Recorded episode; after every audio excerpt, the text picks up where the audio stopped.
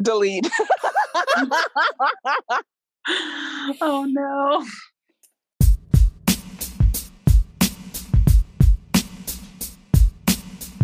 Hey, you guys, welcome back to the Obsessed podcast. It's Nick, Gareth, and Gia.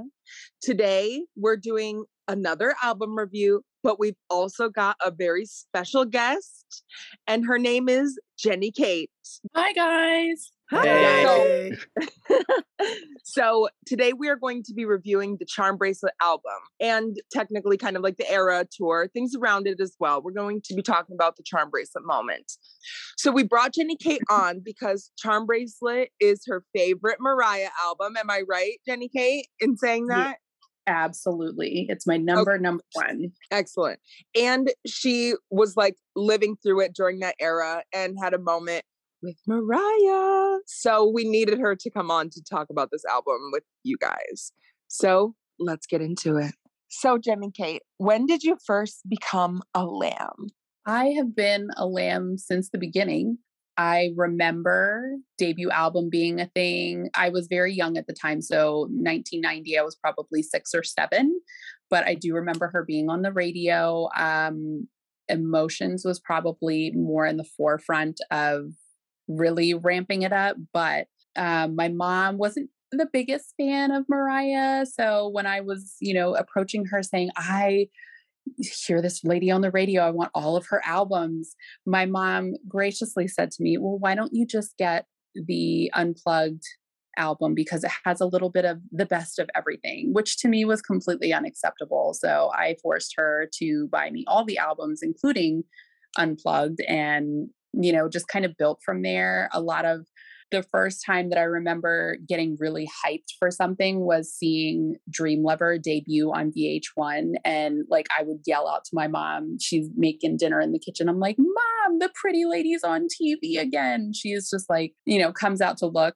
rolls her eyes, and immediately goes right back in the kitchen. So, like, it's, you know, I've always loved her music, but getting into her as like, you know, an actual like artist and we're going to get into like all of the divaness and all that stuff. It kind of probably more in like the daydream and uh i do remember merry christmas being released and i immediately had to have that. So like i i know all these moments like i've grown up with her. I don't ever remember her not being an artist. What is your favorite mariah carey song? Oh the schmaltzy forever which also I recently obtained the 12 inch vinyl single for that, which she immediately got framed and is she's now hanging up on the wall with all the others. But yep, that is my number number one, the Schmaltzy Forever. Bitch, I am jealous of you for that one. I cannot wait to own that. She was expensive. What is your least favorite Mariah song? Half the rainbow album i don't know. Um no honestly so is rainbow is rainbow your least favorite album then? Probably. Either that or me i am mariah. Um i don't know like i remember being really psyched for rainbow but I, I remember heartbreaker very well and you know some of the other i can't take that away i remember when that was such a big deal too. But the whole album like as a like it to me it's not cohesive and a lot of the songs are very jarring on there like did i do that i hate that song absolutely hate it that's criminal because that's one of my favorite songs Sorry. and i also like probably for the longest time my least favorite number one was my all but that's grown on me a lot so like now my least favorite number one is thank god i found you the original one that's everybody's well, least God favorite. You got some sense knocked into you. I know. My All is a fucking classic. I and thank know, like, God I found you is like, uh, uh, uh, uh, I don't know. When I just used to hear it, I'd be like, oh, snooze. And I would pass it. But now I'm just like, you know, to appreciate everything that went behind it, like knowing all of the inspiration from the book and everything. I'm like, yeah, I like it a little bit more now. So let's go back to like early 2000 or late 2001, early 2002. Uh, Mariah is just coming off uh, the glitter moment and all of that bleakness that surrounded it. And I was just talking to Jenny Kate before this. Uh, she doesn't really remember this, but us older lambs will remember that back in the day there was this website called Mariah Daily. And actually, Lyron or Laron or however you say her name, Uh, she used to run that site, which is a little fact for everybody out there. And they created this petition for Mariah about a month after the glitter era where they were asking her record label to give her a break, at least a year break. And I remember signing it.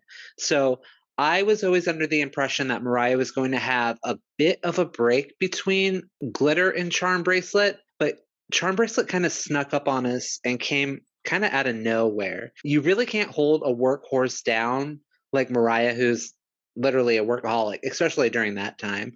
So I think Mariah was just ready to move past that glitter era moment into something better and to just prove herself again. Well, also in between that time, you know, I, I don't remember the petition, but Mariah Daily is, you know, that was everything to everyone. But during this time, her father passed away. So like she did disappear for a little bit, but it was she was making music in the meantime. And, you know, because what you know, one of the tracks on Charmbracelet was for her dad that passed. So in between all that stuff, that was going on. So she kind of like moved away from the spotlight for a while. Jenny so, Kate, did the album feel like it came out of nowhere for you too?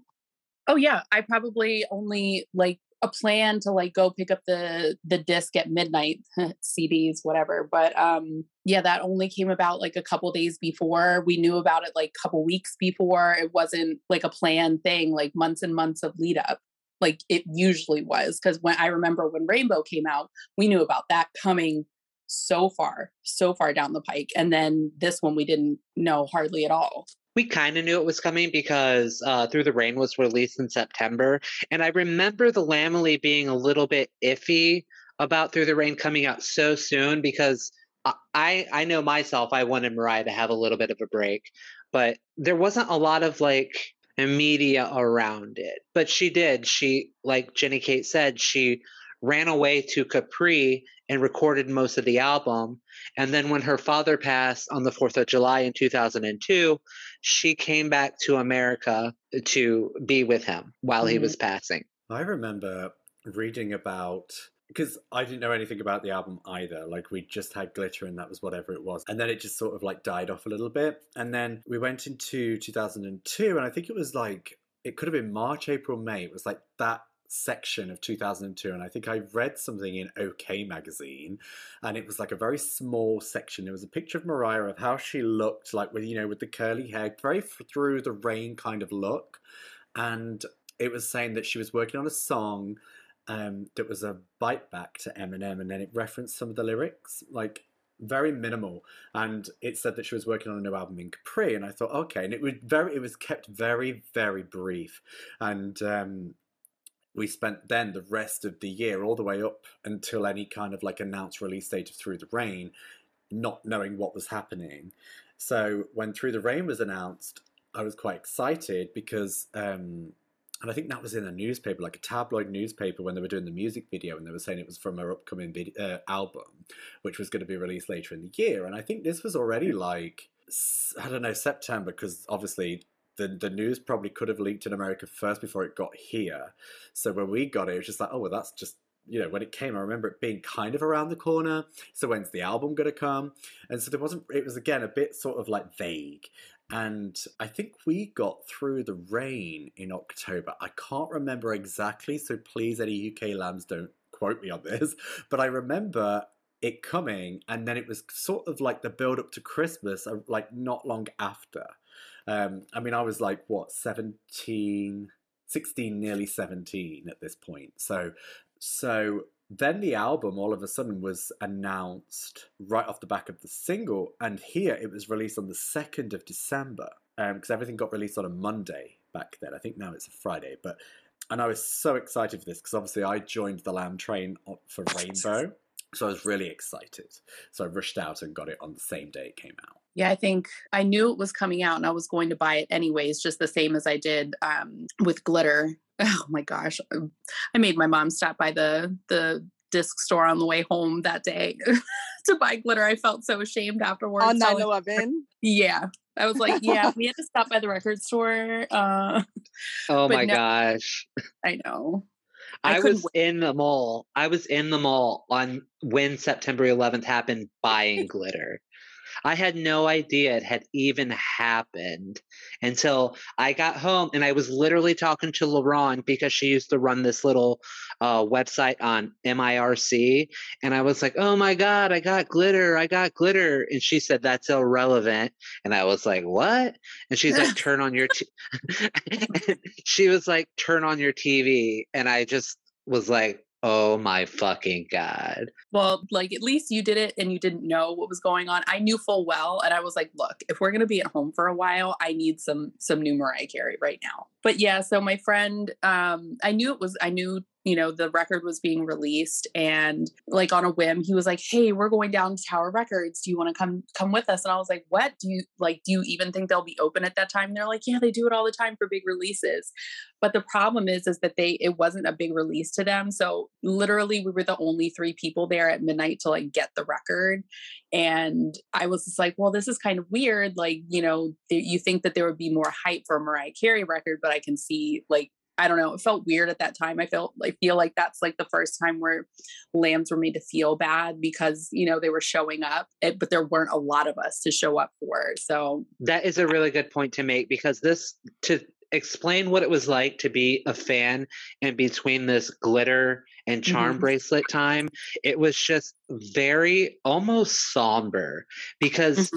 you you knew mariah was going through it and you wanted everything to work out for her but people just were incessantly putting her down. No matter what she did no matter what she said people just kept calling her crazy. Yeah. And it's like i wouldn't say it was like a shameful thing to be a lamb you know what i mean? Because i'm not ashamed whatever but it's like people they're like oh my god you're still a mariah fan? Like oh my god what's wrong with you? Like it was kind of like something like that. Exactly exactly. It was it was bad. It was just like it was very it was a sad time to be a lamb. Yeah. But we we got those records and I couldn't wait to listen to it. So I popped in, you know, my CD player in the car and I had to go right back up to school because I was still going to school like two hours away. So from midnight I had to make it back to go to school the next day. And I like almost fell asleep at the wheel. It was awful. Well, I had gotten the album about because the album leaked onto the internet about three weeks before its release date. So I had already had the album. I just needed the physical copy. But I did kind of the same thing that you did. And I went to Walmart and I had the employees at Walmart fish it out for me. I had to wait for like I think like an hour for them to just find it in a box, but I was bound and determined to leave that Walmart at midnight with that Mariah Carey album. Yeah.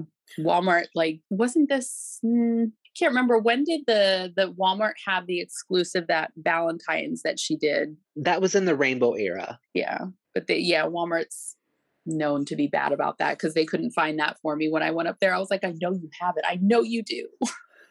they just before, didn't want to look for it. Mm-hmm. I just wanted to say, um, before we get into the actual album, can you tell us why it's your favorite one? It's just attached to like a really important time for me. It's like the first time that I was ever out on my own. Like it was just me developing a life for myself. So it's like attached to that time for me. But like listening to the songs, like I can see and hear myself like listening to them in my car, driving to and from work because I commuted at the time and driving with my friends and driving, you know, all over the place, just listening to it in the car. It's like all the songs have a different feel and a different like I would listen to it if I I would listen to this song if I were upset and I would listen to this song if I wanted to jam and I don't know it just has like a vibe to me. Do you think that it deserves all of the hate that the lambs give it to? Do you know what I mean? No, it doesn't deserve that because it's got some really good, actually, you know, taking apart that it's my favorite. It actually has some solid songs on it. None of them are like really stand out, but as a piece together, it's like a very cohesive project for her. Yeah. Where do you guys rate it, Gia and Gareth? Because to me, Charmbracelet is my second favorite Mariah album, and I kind of call it Butterfly Part 2. It's definitely a Butterfly Part 2, even though it doesn't actually live up to it completely. But the attempt is still there. You can still see that, and I think the quality in terms of songwriting and vocal layering is still there. Um, she's not singing, although some songs are still sang like quite whispery on Butterfly. But this is when she started doing it a lot more. So I do feel mm-hmm. that, like, even though it is there on Charmbracelet, it does become a bit too much on Charmbracelet, but it, it still feels, whenever I listen to it, it still definitely feels like that sort of like, not accompaniment to it or a part two, but it does feel like it it's sort of their hand in hand, like maybe like the lesser sibling, let's say that, you know? The ginger sibling. yeah. Oh. or, or, you know, when you, you know when there's so, certain people that like are really good looking and they take out a wingman that's probably like not as good looking and then it's No, they, they take them for a reason. This is charm bracelets. So but it still has its good it, its good character its nice personality and the kind of charm that would probably like make sure you got home okay. You know that it has its good qualities. It's got a lot of strength. I just feel like we missed out and she missed out because she didn't utilize her vote and i know she was going through a lot at this time but she didn't utilize her vocal capabilities a lot more And- So, knowing what we know now after we got the memoir, she brings up a, re- a really like something that changed my mind about Charmbracelet a little bit because, you know, when it did come out, it was panned by the critics for being too whispery and being too light. But if we, you know, if we've learned anything from the memoir, it's that, that she does that to comfort. So during this time where she feels really vulnerable, she's now lost her dad and doing all that.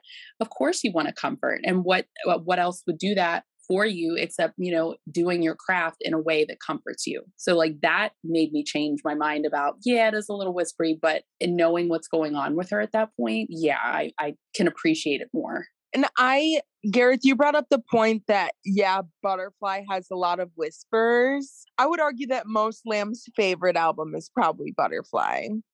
But then most lambs are gonna shit on Charmbracelet for being whispery. I think that Butterfly is just as whispery, if not more whispery than Charmbracelet. And it might just be different tones or whatever, but I think they are both very, very whispery albums.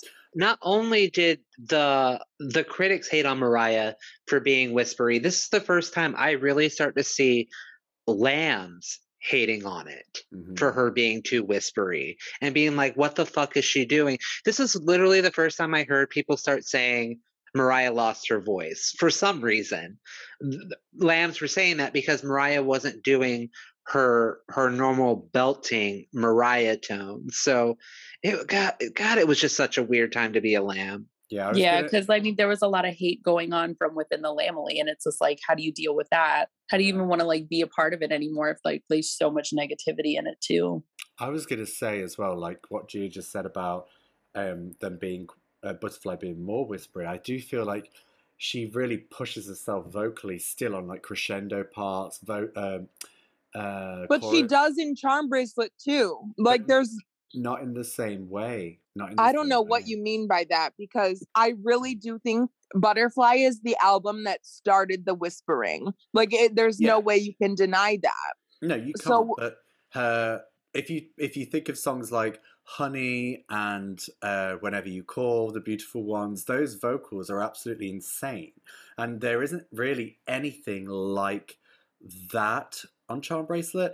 There's songs where she does go for it, yes, of course, She like My totally Saving Grace. does. You got me. in Subtle way. invitation. She really, I really do think that most of the beginnings of the songs on these, like from what I noticed listening to the album to get ready for this, was that most songs she really does take it to a belt at the end of it. You know? She does, she does, but I I want to add this point though too. I think that uh lambs were hating on it because they were embarrassed to be a Mariah Carey fan. And we Yeah. did lose a lot of fake lambs during this time. So it was kind of good that we lost the fake lambs, but I think that people were just more embarrassed to admit that they still love Mariah Carey and it was just their time to exit. Yeah. Yeah, I think I think as well because of what we were saying earlier about coming off the back of something like Glitter and what not necessarily that album, but what happened around that album at the time of release, and she was going through some stuff herself, like in terms of who she was as a person, who she was as an artist, emotional connections like with her father and stuff, and it's like a, a bit of a vicious circle that everything was going on at the same time, um, as well as her own family, like we've learned with the book, and you know, she could have, I don't know, could she have gone back in the studio and like banged out another Butterfly or Rainbow? Possibly, possibly not. So I think this was kind of like her revisiting territory that she'd already sort of like been on, hence Butterfly. But in, instead of it being that commercial sort of like corporate whatever you want to call it, like something that the record company are going to be like, oh my god, yeah, this is going to be played everywhere. She kind of did cater to a bit of that with the sound of what we got from so- songs like If We, you know, we, that was taken over by somebody else. She did kind of like pull that in a little bit, but she kind of she didn't pioneer it with this album, but she sort of went back to that sort of like territory that we already knew her for but it kind of it was as if she was sort of i'm gonna just make this what I need to make right now. I'm not going to make it in terms of a criteria of this record or that record. And I think, in a way, because of that, it put her in a good place, ready for the next album that followed. Obviously, we're not going to talk about that today, but like, I do feel that this is a nice little break from all the commotion, that big buildup of like hit after hit after hit after hit, and then all of a sudden, this so called massive downfall. And it was a bit of a, a bad time on you know from all directions. But like i think that this is for her sake this was an album that she needed to make. You made a lot of really good points right there. I feel like to me why charmbracelet is so good in my opinion not to everybody's opinion but i feel like it's so good because i feel like Mariah felt like she had something that she really needed to prove with this album.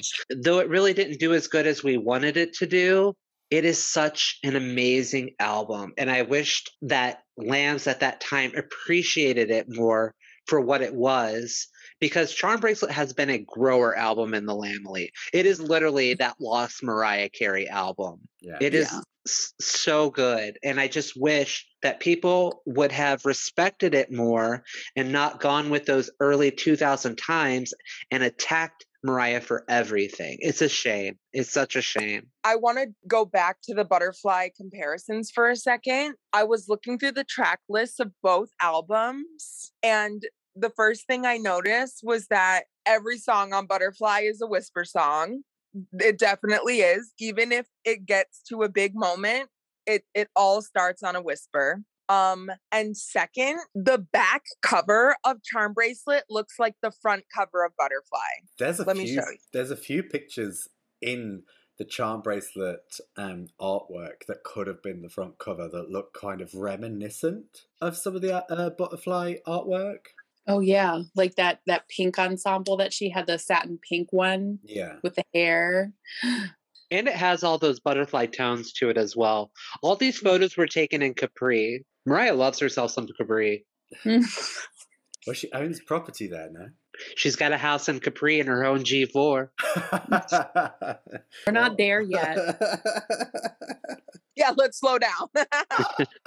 let's get into the album. Let's start getting into the album. Okay. Okay, so with Charmbracelet, we all know that the first single was Through the Rain, and the album leads with Through the Rain. What are y'all's opinions on Through the Rain? I like the remix way better and wish that that would have been the front. But it's also, if you look at this, her this album to start off with a ballad like that is not the the formula so to speak as what was exactly happening. which i think like set the tone for the whole album and i think that's why it also got hate because it like starts off so sleepy but oh i think my god yes if you would have the remix it like well, switch that or something, it would have like it's a whole other vibe. And I've said that on this podcast many, many times. I've said that so many times that the the track list should have been flipped around and that they should have made the remix the first song and then put the sadder version at the end. I was so disappointed that the lead track was Through the Rain. To me, yeah. Through the Rain is not one of my most favorite Mariah songs of all time. I would put it in like a five out of 10 for me. A lot of lambs like it, but to me, it's mm-hmm. just meh. It's just like Jenny Kate said, it why did you start the album off with Through the Rain? I get what you were going for with the whole glitter era ending and marketing wise why you would have done that but gosh why couldn't you have just had the one as a lead single or boy or the bo- or boy as a lead single. Like I w- it makes you wonder if the album would have done so much differently if they would have just picked a different lead single. Well, think- from what the Oh, the rumors say from then is that the one is what she wanted, and then somehow she somebody says had- she confirmed that in the book too. yeah, and they somehow it got flipped around to where it wasn't going to be that, but she, I think that it would have done better or somewhat. I don't even know better, maybe just different. It would have been received differently if that had been lead. I do feel that as a lead single, it kind of got lost on people because at this point we'd already had like R and B Mariah, like in heavy R and B Mariah, you know. And I think when she went back to having Through the Rain, I know we'd had like Can't Take That Away and whatnot, and all those singles had happened, but like it was still very hero kind of Ugh. ground. and it's nice. Okay, she can still do this, but like, I, I, I'd always liked Mariah from songs like "Without You" and whatnot. But then I became a fan when Heartbreaker came out. So for me, I was always like a huge fan, like when Heartbreaker came out. But like, I was always pining for that R and B moment, whether it's just an R and B Mariah only or with a collaborating like hip hop element to it.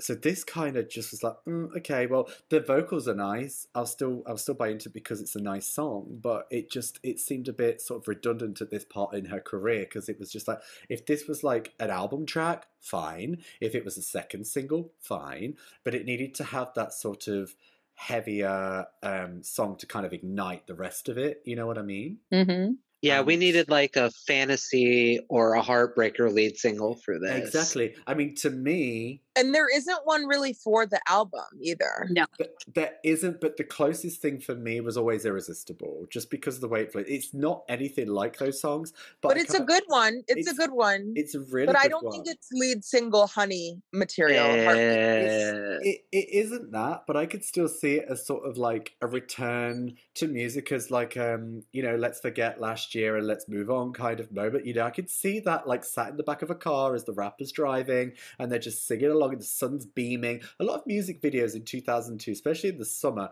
were Yeah. kind of like this, and I felt that if she'd have gone with that, probably brought the album slightly forward. We know that never happens, but like if that had been the case, or the single had come out in September when it's still kind of you know a little bit hot, that would have been a nice sort of like lead into the album. We got the album a little bit further forward instead of December, and it could have been nice. Then Through the Rain could have been I don't know like November, December, even January, February, whatever. Like, yeah. I don't think Through the Rain should have been released at all. but then the, what other ballad could have? I don't even think she should have put a ballad out first. Like honestly, I like I've agree. the track listing, and the only thing that I could think of because you know when when you get a feature, you get like another name on there, and if the name is popular enough at the time, it could do something. So the only ones that stick out to me that like are really really mainstream are the the song that she did with Jay Z and the one with Cam'ron, and the one at Cam'ron at the time I think was too too much on the tail of his song coming out. So I don't think that that one would have done well at all. It would have just vanished. And No pun were- intended. They were they were they were almost identical. So for it to come off the back Yeah. of his, it was just it was kind of strange. It was really strange because she can use a good sample and make it her own, but this felt like it was very much still his song. Yeah. Yeah, exactly. That's how I felt about Boy as well. But we'll get into that next. What do you what do you guys think about the artwork for the single? Because to me, it was it, I don't know if you guys feel the same way, but anytime I look at the Through the Rain single cover, it looks almost off, like they flipped the image or something. I don't know if you guys feel that Like way, her but I- face looks kind of big. yeah, her face looks so weird in it. And I'm not trying to hate on Mariah. It just looked like they did something like they flipped the image or something. And that might just me be me from knowing Mariah Carey's look by being a fan, but it just looked so weird and so different to me. It's so giving me can't take that away. Hmm. it's giving it's giving me like what is going on? Like why does she look like that? She looks like Mariah, but I don't know. There's a bit of a like stung by a bee kind of moment in the artwork, and she doesn't look like that. So I don't get where I didn't get this either when I saw it first because on the I don't know if you guys got it on the single cover, but it was just her face, which was even more magnified when you've just got the face and not the body to compare to. And I was just like, this looks a little bit strange. I don't know. I just can't get my head around this how it looks. I don't know what went wrong. I don't know what they tried to do with it, but it just it doesn't look right. There's several different uh, through the rain images on different singles. So this is just one of them because I know that you said you had the one with just the face, but there's the one with just the face. There's the one with the one where she looks weird and it looks like the image is flipped. There's also a promo where it's just all white. Like there's a lot. They were really pushing through the rain when they released this single. Yeah. I remember there being a lot of like uh lamb like activity around it, but I never I don't think I heard it on the radio but like once, maybe twice. Speaking of lamb activity, they did do this uh competition on TRL where if you called in every day, that each day that you called in, they would give you a charm for a charm bracelet. And I actually have one and I have it still. But they gave you this little charm bracelet and it came in this little purple plush pouch. And it said, I can't remember what it said on the front, but it had Mariah's uh, signature on it. And I ended up getting four charms and I thought that was really cute. But they did do a lot of promotional stuff for Through the Rain. That's cute. I do feel like that would have been also cute as an addition if she'd have done a signing of the album and everybody who got came in with a who bought a copy and got her to sign it she gave out a bracelet or you got a bracelet at the at the counter when you paid or whatever if that you know if it was a proper interactive moment that would have been amazing um, i don't know if they'd have put money into making enough for for people to be queuing around the corner like that but yeah, I feel like that there was a lot going on with, and I've said this quite a lot in our last few episodes, but there was a lot going on with it. But I feel like whatever was being done, it didn't seem like it was enough for some reason, and they were all pretty cute like moments like videos. The money spent on videos were really they were spending a lot of money. Um, some of the songs were quite decent. Yes of course we've just said they shouldn't have been released as singles in the way or the order that they were released in or different singles should have been released. Charm bracelet things handed out. Um, i think the single i don't know if you guys had either the same thing or an alternative version, but the single artwork you could pull out and it was a poster. Yeah, I have that. I have that. And I have one with postcards. There's several. I with my collection, I have more through the rain singles than anything else in my entire collection. For real, I do. There's so and you don't even like it. it. And I don't even like it. what do you guys think of the Through the Rain music video? It is a cute video. I, I like the aesthetic in the church, you know, and like with all the sunflowers and like the velvet dress and all that, that with the hair. Oh, that just like, I don't know. I just, that aesthetic, I don't know, it just brings back good memories of like watching the video and mm, just good times. Exactly. Exactly. But the, the theme of the video is supposed to portray Patricia, her mother, and yeah. she's supposed to be pregnant with baby Mariah, which doesn't really fit into how things really went. It's loosely based off her mom, and yeah. she leaves. She leaves. Wait, where are you be- getting? Where are you getting the pregnant thing? She's pregnant and she has the baby. And then what are you, you know when? Wait, what are you talking about? She comes There's to no her mom. Video. What, Jenny K? When there's no baby in that video. Yeah, what I'm are like, you talking? I'm running the video in my mind right now. There's no baby. There's no baby. The, I thought at the I thought at the beginning of the video that she eh, why she got in a fight with her mom was because she's with a black man. Yeah, yeah, but I thought she was pregnant in the video, and no. that's why she left no. and she wanted to be with him. I could be wrong, but anyway, it goes back to um now I'm all fucked up in my head thinking about it. Um, no, no, said, like "You're just a child. You don't know what you believe in. I hate I you. hate you." yeah, it's a cute video, and she's she's in the rain, getting soaked as fuck, and then okay, it just. I bet Christopher Buckle had a field day with that one.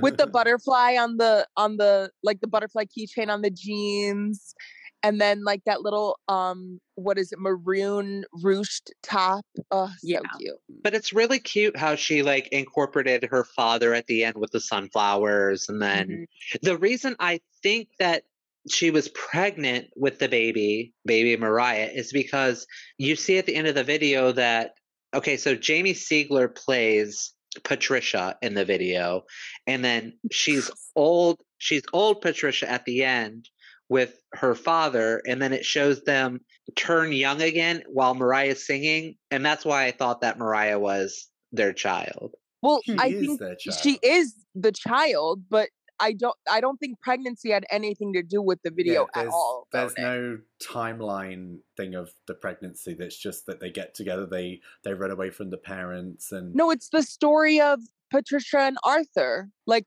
Mer- Patricia's mom was not having it. Alfred, was- Gia, Alfred. Arthur.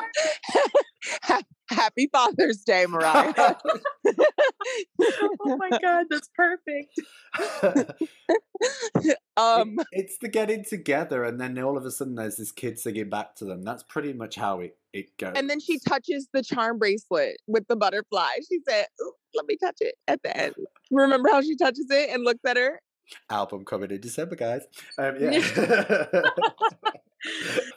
She's got that like closed lip like grin that makes her cheeks look bigger. I love that. yeah, it's it's a really good. I mean, I I'm not mad at any of the music videos really from this album, but Oh, and her hair at the end of the video in the church. Oh, her hair is amazing in this the, era. the curly, the curly hair. I mean, it's, it's like curly, but it's long and it's flowing and it's blonde. She's so blonde in this era. Sorry, I didn't mean to cut you off, but I just had to mention the hair.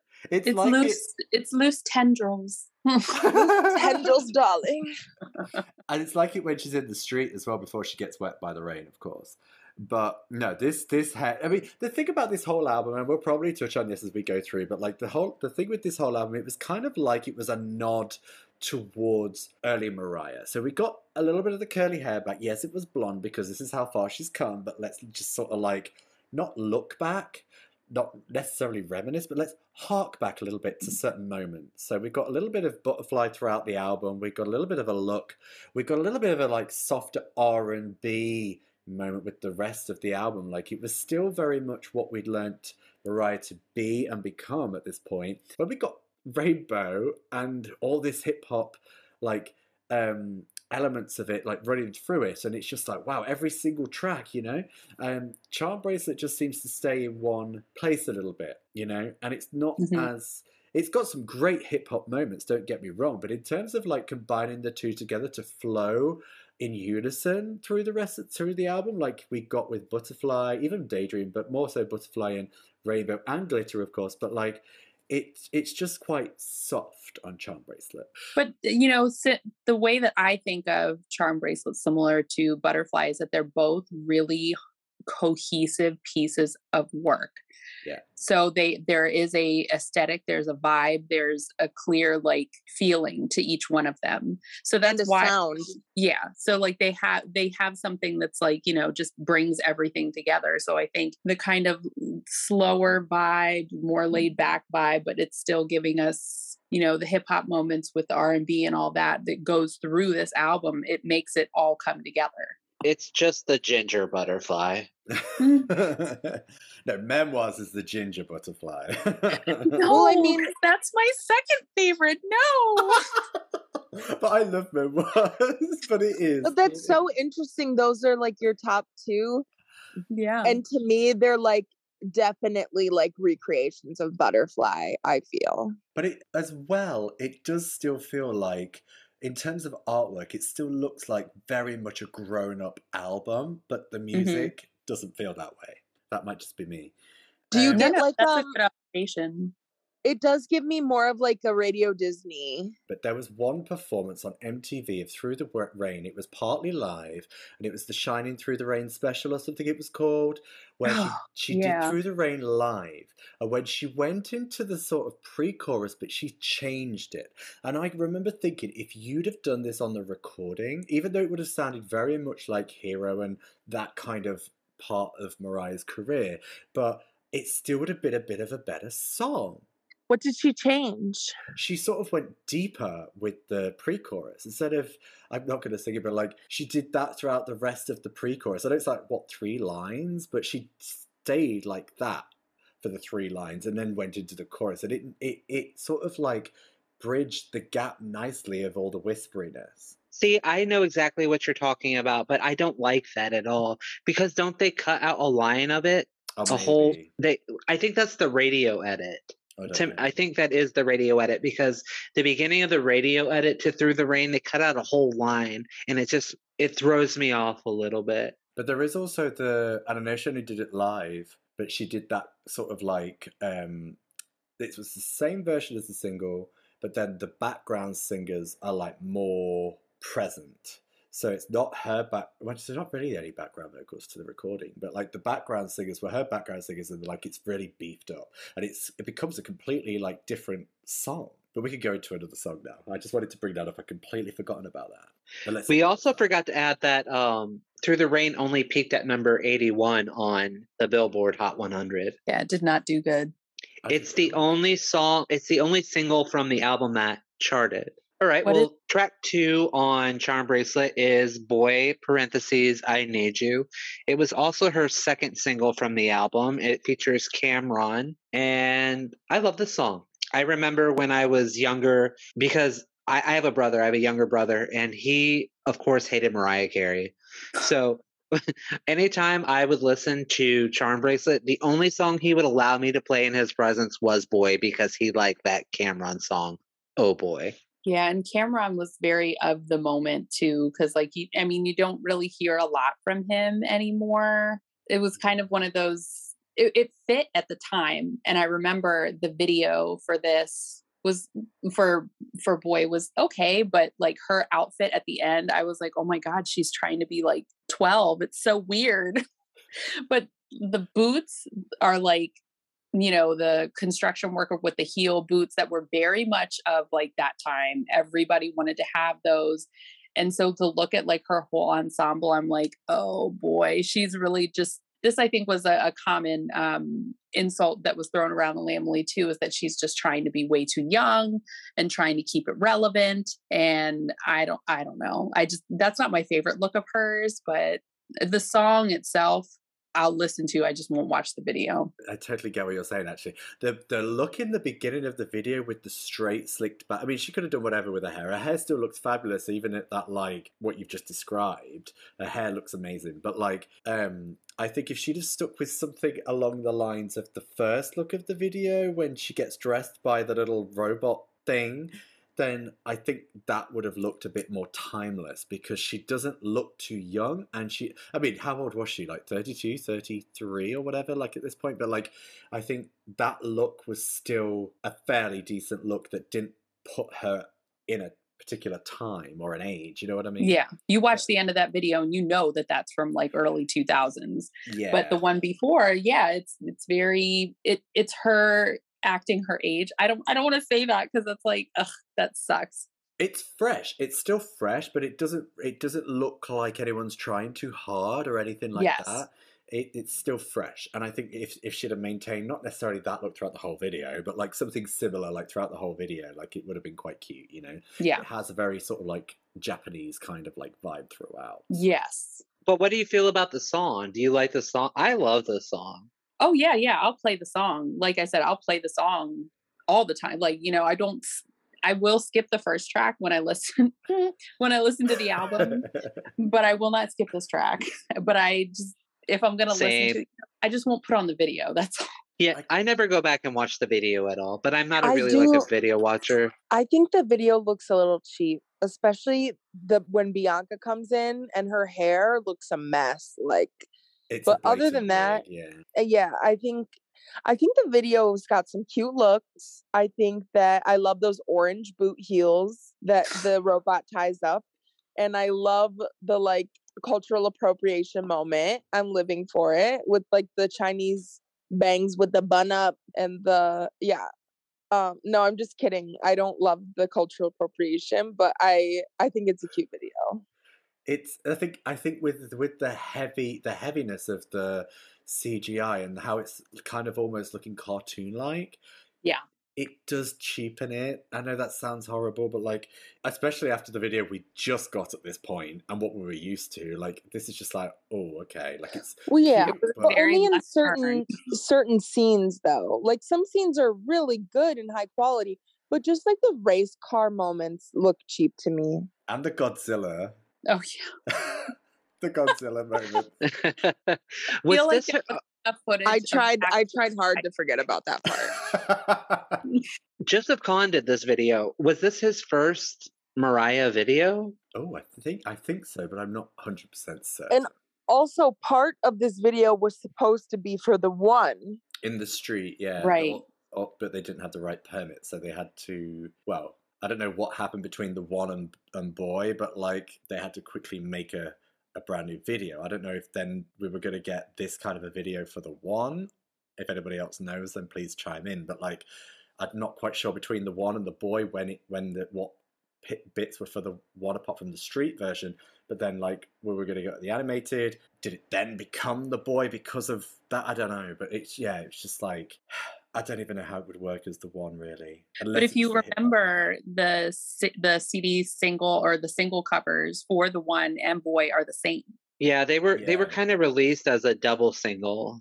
That this is where the one kind of got lost in everything. it yeah. But have there- been a double A side. There was a um Well, it could have been with all those amazing remixes. I love the remixes Right. of the one or the boy I need you and the one. Oh, I hate the remixes to Boy. I think they're Oh, terrible. really? Not Oh, I even the street them. one with Cam'ron and Juelz Santana. That's the best one. I hate There's it so much. There's some good remixes. But I the feel one bad. the one has the best remix though. The one oh, is right, the right. best. The one is the best remix. Literally one of my most played Mariah songs. It should have made the album. Said it so many times. And also, if she was trying to break up some of that whisperiness, if she would have switched through the rain and put the one on the album, I don't think the album would have had such a whispery feel. Like, or at least it wouldn't have like appeared that way on the surface. Do you know what I mean? Mm. Yeah. But yeah, I don't have much more to say about Boy. If you all have anything else to say about it, we, we can kind move of on like to leaked into the one. yeah. Yeah. Well, going into the one. To me, the one is one of Mariah's best songs ever. It it has like that. I'm not comparing it to this song, but it has like that hidden gem feel, like underneath the stars and breakdown, almost like a fan favorite. It's just an amazing song to me, and I wish that Island and Monarch would have pushed this as a single because I think it would have done really well. The remix would have. I was just gonna say Gia's gonna be so proud of me for this because like when I you know sitting here I'm trying to like hear the one in my head and the only one I can hear is the remix. Literally. I agree. I don't like the album version. I never well, listened it's to the not that I remix don't like it. version. Never. Well, I mean, I I like it, but it's it that's one of the songs that sounds too whispery to me. I love me some Whisper Raya though. Well, I do too. It very soothing. I mean, I like it, but guys, this album is long. Okay, this album is very very. It is over an hour. Thank you. this album is long, and it's a lot of whispering, and I just feel that the one remix gives me everything like everything you just described about the one like oh this is like a hidden gem in mariah's catalog that's how i feel about the remix because it just gives me like that feeling i had when i heard like the honey def club mix radio edit the first time or like the dreamlover club mix edit the first time or like when i found slipping away you know, or there goes my heart. Like it just has that special thing that's like this could have been a fucking number one and it's undiscovered. Like it's literally a hidden treasure at the bottom of the ocean. I just don't feel the same way about the original song. I actually used to play it to death. I used to be obsessed with the whole album Charmbracelet. It's one of the first Mariah albums I bought. But ever since I found the remix, it's the superior version for me. I think with the one, the album version, I think that could have been used as, even though it doesn't sound very remix esque, but I think if she'd have put the, the the remix we got as a remix as the album version, and then used the what we got as the album version as sort of like a separate version, maybe have like the same rapper, but do something a little bit different. Then it could have been a cute little remix just on the side, and then we would have had the one as that because that was very much of the. I know the album. I'm getting tangled up here, but the album version was very much of the time. But the remix hits a lot better. It's still very much of the time, but it still is a lot more credible. I think the remix is timeless. like I think that I think that the original sounds trapped in 2002 or 3 or whatever. To It's me dated. the remix the remix Yeah. sounds way less dated. But you could listen to the remix now, and it would. I'm not saying it would have made the same kind of like sales, but like I feel that if it had have been successful as a lead single or as a single or whatever, you know, when you listen to Dilemma, I mean, I don't know you guys, but whenever I hear Dilemma, I'm like, oh my god! But when it gets into it, it's kind of nice to hear it. Like I can hear it again, even though it was overplayed back then, and I feel Is like it the Kelly Rowland song? yeah, And- Yeah, with Nelly. If the one was a single, the lead, whatever, the remix would have been more in the forefront anyway. So I'm more like, hey, this should have been a single than like it should have been on the album because either way, if it was a single, we would have the remix more accessible anyway. Do you know what I mean? Yeah, but I'm just thinking it would have been in terms of what I was saying regarding of whether it's considered timeless or not. Like you could put this song away as a single and still hear it on the radio now, and you could be like, "Oh my god," you know what I mean? You could still feel like the waves of nostalgia and still want to hear it. That's what I was trying to say earlier.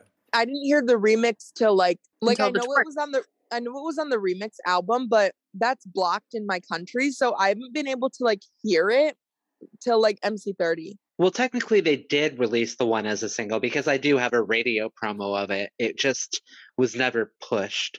Is that on there? The remix is on there. No, there's no remix on there. There's some call out hooks for like, which are like clips of uh, the song to play over things. There's an instrumental of the one, and then there's a radio edit of the one. Yeah, I can't remember what they sound like. I really never listen to my CDs, but I imagine the radio doesn't have the one. Do I really want to trust this feeling too? I think there's a no rap version on my my uh my Oh, no. radio. oh, the beginning. Does the beginning one does the one have a rap? Yeah, it's the bit. Oh, you don't want to get hurt again. It's at the beginning. What? made Uh, oh, oh, I know what they do. They cut out the now MC baby. Tell them what we're talking about. Yeah. Oh, He's he's like rambling on for like quite a bit at the beginning before she comes in. Yeah, and he says that bit quite a lot. But that's typical Jay Z hollering over a track. Yeah, uh, to not have JD. feature. JD. Oh, yeah, you said JD. It's a shame it never got what it deserved. Remix or not, I think I, I think it's really crazy that you guys think the remix is better than the original, but to each their I own. don't know. I don't know why you don't think that, but that's okay not to. I mean, I I totally get it because in a way it kind of flows nicer with the rest of the album. And if you'd have got the one remix as the one on the album, it would have mm-hmm. stood out. But like, yeah. I don't know if it had been the lead single, probably wouldn't have stood out that much. Well, I think that it would be okay for a song to stick out. Like I get where Jenny Kate's coming from. This is a very cohesive moment, but in doing so, a lot of these songs are bleeding together for me when They I listen to it. So I think it would have been okay to have one song be a little different. You know what we need to talk about? What baby? The Shining Through the Rain performance of the one with those iconic whistles. That performance has be- become really iconic in the Lambily. Well, yeah, because the the whistle notes were live, which you know, after all the the whisper tones that everybody thought she lost her voice, and to like be like pow right in your face, like I can still do this, I still got it. She was like, "Bitch, I'm still here." I found a lot of the performances on Shining. Oh, to be fair, I've had a lot of live performances through this whole era better than the album when she performed the tracks from the album. But what I, I agree, Gareth. Completely agree. I, I, because because I'd heard the album, I was just like, oh, okay, this is what we're getting now, and I kind of got used to it. Obviously, as soon as I heard it, my favorite tracks were obviously Lullaby and um, Irresistible. I just thought, okay, this is what we're doing, and so because we got elements of it, but not as much as this. So as soon as she did the Shining Through the Rain, I just thought, hmm, well, why didn't she sing like this on the album? You know, And- Especially, I'm thinking that during the tour as well, but we we will get into that. Yeah, we haven't got the tour just yet, but like um the performances, even when she pulled out Heartbreaker as well, that Heartbreaker performance is really good. Um and and also but all of the my saving grace performances were so Ah. phenomenal and then she added the extra whistle notes i just literally loved it loved all of those performances jesus is the answer I said all I've wanted to say. I just thought y'all would oh, think Okay, it was well- more iconic. I- I said I used to listen to it a lot. I loved it. I overplayed it. But when the remix came out, I just really fell in love with that one more. I think lyrically, it's a masterpiece. I think it's phenomenal. But when I think of the album version, I think it's more lyrically impressive to me than the vocal delivery, which is why when the remix happens, I'm like, oh, oh, boom, boom, boom, boom, boom, boom, hey, oh, I finally found somebody that could in the world. Yeah. Oh, oh, no, uh, uh, uh. Like, I'm just feeling it more, bitch. Oh my god, I thought she was here on the podcast for a second. I know, like, who is she? I don't even know her. All right, let's move on to yours. Track four. Okay, Nick. You got half. Uh, yours. What I remember most about yours is when the album first leaked, or when it was released. Whenever people heard this album first, I remember this being a Lamb favorite. I've never really loved yours. It's okay to me. It's meh, but yeah, that's how I feel about yours. Well, then that's funny to me that you think so highly of the one, yet yours is like meh. Because The I- one, the one over yours all day long. Period. the remix, yeah. Girl, But um I think I think, yours is yours is like the joyride of the album. yes. yes, or it's a bit similar to um I Wish You Knew as well in certain parts. So Joyride and I Wish You Knew, it's kind of like both of those. But I think I think in a way, like up to this point, we got all these songs, like what three songs so far that were like quite whispery and whatnot, and quite on the higher end of like her, you know, her vocal talents. But like this was like quite deep. So like tender love's what you're giving me. yeah. So it's all uh, And I love that so much. it's nice and it's still a bit breathy, even though it's deep. And it is nice, but then it goes straight into like it's it is nice, but like the second chorus really when you hear the like underneath the and it's very subtle, but you hear a bit more of a kick in the like percussion, and it's sort of like, oh, okay, this is quite nice. So it does it does deliver something, but it just it doesn't hit the mark on what it could. And I still believe to this day that the Justin Timberlake alleged duet slash remix could have been a better album fit, especially if we had the one remix on there. that would have been a good lead single because Justin Timberlake during this time was everything. Mm. He was the biggest thing. I really want to hear that. I Like so I, w- I wanna would hear this. probably love yours if I heard the Justin Timberlake version. What do you think about yours, Jenny Kate? Well, I was just gonna say it's always felt like it's been missing something. Like it's a good song, and when she gets towards the end and she does her little ad libs, you know, and gets out of the breathy moment, and you know, just kind of elevates the end of the song. It's nice top to bottom, but I always felt like it was missing something. And then when we found out that there was, you know, a an, another version that had Justin on, I'm like, oh, well, maybe that's what it is because from what I think the rumor was was that they did it together and then something was wrong with the release like they couldn't get it signed off on so she had to redo everything all all of his parts herself which I that- wonder if his label was like, she's box office poison right now. exactly You know what I mean? Exactly. I could hear him singing the "Everything that you do so amazing" part. I could hear him Mhm. doing. And then her being like the so amazing. yeah. Exactly. I can hear that in my head.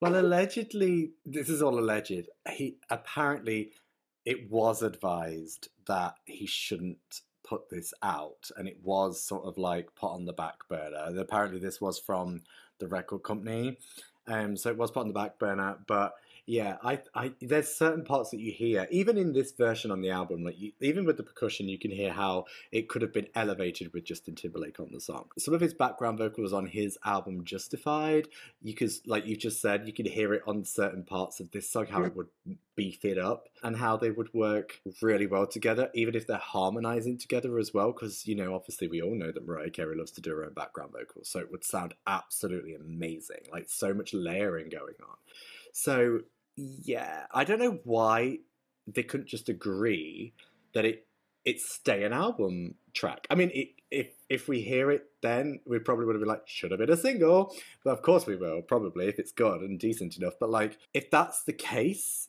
if people need to hear it, which I think it's a safe bet considering the time of when it was made, probably people do need to hear it. And I think if someone, whoever, should have settled for it just being an album track if that was the, the last resort. But I have a feeling that that probably wasn't even on the table. I think it was just like, nope, because of everything that was going on. But like, I think an album track could have been cute. Maybe one day we'll get it. We Like- didn't get it with MC30. We thought we were going to get it with MC30. say, if we didn't get it with MC30, I don't think we're getting it. Well, ha- how has she still like thrown around the idea of rarities too? No. She did once. Once, but I feel like that was a throwaway. I think you know she says these things. I think it was just a sort of like, oh well, you know, maybe, and I, I don't think it's like even in her. Oh, like Right. we might an album this year is it like kind of like that? Yeah, All right. Uh, moving on to track five. You got me. This is one of my least favorite tracks on the album. what? I know. I'm sorry. I love this song. I love this song. This kind of not single worthy. If it was done slightly differently, maybe. I don't know. There's something about it that does feel like a lost opportunity for a single, but it just isn't quite there. So I it still sits album track for me. But then you get the second verse where we get proper Mariah vocals on the second verse. So it breaks it up a bit more. So I think it's that that makes me feel like it could have been a single. And the Jay-Z part. So the chipmunk recording of that, like you got me, like when it mm-hmm. does that, that's her. Yeah. Sped up. She keeps doing that. Have you heard? Have you heard it slowed down? No. It's it's amazing beautiful. and it sounds so beautiful. And I think that if they had done it like a slower version of the song, maybe had like a remix of it where they didn't have it chipmunked and then they Yeah. slowed the song down, I think it would have been really beautiful because I've listened to the original vocals of it and it is fucking beautiful. And I'm just like, whoa, this could have been its own different song. Have y'all heard the extended version of it on Freeway's album? I've not heard it. It is a decent version. The only difference, really, from the Mariah album version and the uh, Freeway album version is that there's a, re- a repeated fr- refrain, and I think it comes in after Jay Z's part. It still does, but then it comes in again somewhere else later on. I can't remember where, but it comes in later on at some other point in the song. So it's there twice, basically. Uh, I can't remember to be honest with you. Because again, I just this is one of those. I wouldn't say I always skip it, but two out of three times I usually skip this song. Jay Z was a last minute addition to this. She was she recorded, of course, she recorded this in Capri, and Jay Z was out there vacationing, and he came up to the studio to visit her, and he said, "Hey, I need to jump on this track," and then that's how he ended up on the track. I will I will say of like the five tracks that we've gone now, the only one that I would skip so far is just Through the Rain. I will start at Boy and then go all the way. So like this isn't a skip for me, but it's not like this I wouldn't say it's the strongest of the songs on the album, but I like the vibe of it because of the hip hop element of it. But it's also I think this is one of the stronger songs on the album. Hmm. Like, what other song is giving, like, out of all the songs, this is the closest one that's giving me that, like, heartbreaker honey moment. And I don't really get that from anything else. Well, this song also, you know, puts you in this like vibe, but then it only drops you off to have be in like depressed mode for like a little bit in the middle of the the whole album. That's true too. Yeah. I like the I do I do like the fact that we got a Jay Z moment again, and I do Yeah. like the fact that there's two rappers on this song that kind of makes it proper. Like ah, okay, we're getting more Mariah. Okay, she's coming through a bit more here because we've got Cam'ron, and here's the next one. You know, it's not. It kind of does something that makes me forget about the whispering at this point. Yes, and the big ending with the said I'm insecure when I'm around you, don't know what to say or to do. I Yeah. love that part. I love that. But I think it's also because we've got rappers as well to break it up, and, and it it helps the fact the contrast between her voice, even on a on Heartbreaker or whatever it is that she's done in the past, but it, it's very much like it makes you remember those moments of her, not necessarily a specific song, but it makes you remember those moments, and the contrast between the voices, it sort of helps you sort of like become a bit more numb to the uh, to too much whispering, basically. No, I like I like this song uh to like, you know, in the flow of the album because it kind of like puts you up a little bit before it drops you for the next like several songs, but then it like picks back on the other side, but on the west side. Haha. I mean, I know you like the album, Jenny Kate, but like, if this song, if you had it on shuffle, let's say, like while you're working out, you're not gonna, you're not gonna skip this song, or would you? nope. I would listen to this. There are several others that I would skip from from this album, but that one I, I'd play for sure. Yeah, because a lot of the songs are still quite very much mid tempo. So I, I just wondered. I Um, think this is one of the better songs on the album. So, Nick, I don't know where you're getting this from. Yeah, but you also don't like bringing on the heartbreak, so yeah. Oh no, we'll get there. All right, well then let's go into track six. Uh, one of Gia's favorites, "My All Part Three. I only wanted with the water drop. With I'm the sorry. water drop. I skip this every time. I hate this song so much. Why? Why? Why? Wow, we are not vibing on this album at all. if you so when she starts to go into the big crescendo like around the bridge the quality if you just listen to it the quality of the song and the recording just goes to shit it Is it giving you in the kitchen? it sounds like it was recorded in someone's basement kitchen like you know like you're in a fucking um what do you call it bomb shelter or something because it's so staticky and the quality is just gross i'm like who thought this was okay to put on here This is what I mean by how when she goes somewhere on this album for the crescendo moments, it doesn't hit the same. And I don't know what it is, but they just don't. and Her voice is still going somewhere, but it just doesn't sound as powerful as what we are used to. And I feel like that's where these comments come when critics have said she's lost. I mean, she's not lost her voice, she's singing differently, but this element that you've just described, Jenny Kate, is perfect because this is what is helping to what these people are saying, you know? Yeah, I don't think there's anything wrong with the vocal when she does the, the you know the big part, but it's just the recording of it is terrible. It's like I if I were a record executive, I wouldn't want to put that on my on my album that I'm releasing because it just sounds bad. It's crackly and crinkly in the background and it sounds like really it sounds like a VHS would look, you know? Yeah. I just I can't get over it. It sounds like a VHS would look. I'm dead. to me, I just can't get over that fucking water droplet. Like Yeah, I- love I love the entire song except the water droplet all throughout it. And it's just like It's ever irritating. pre- it's ever present and it's so annoying to me. But other than that, I love the song. It's a masterpiece. the water droplet is a little bit weird, but it's it's kind of bothered me a little bit because it's so like manufactured sound is the best Yeah. way I can put it.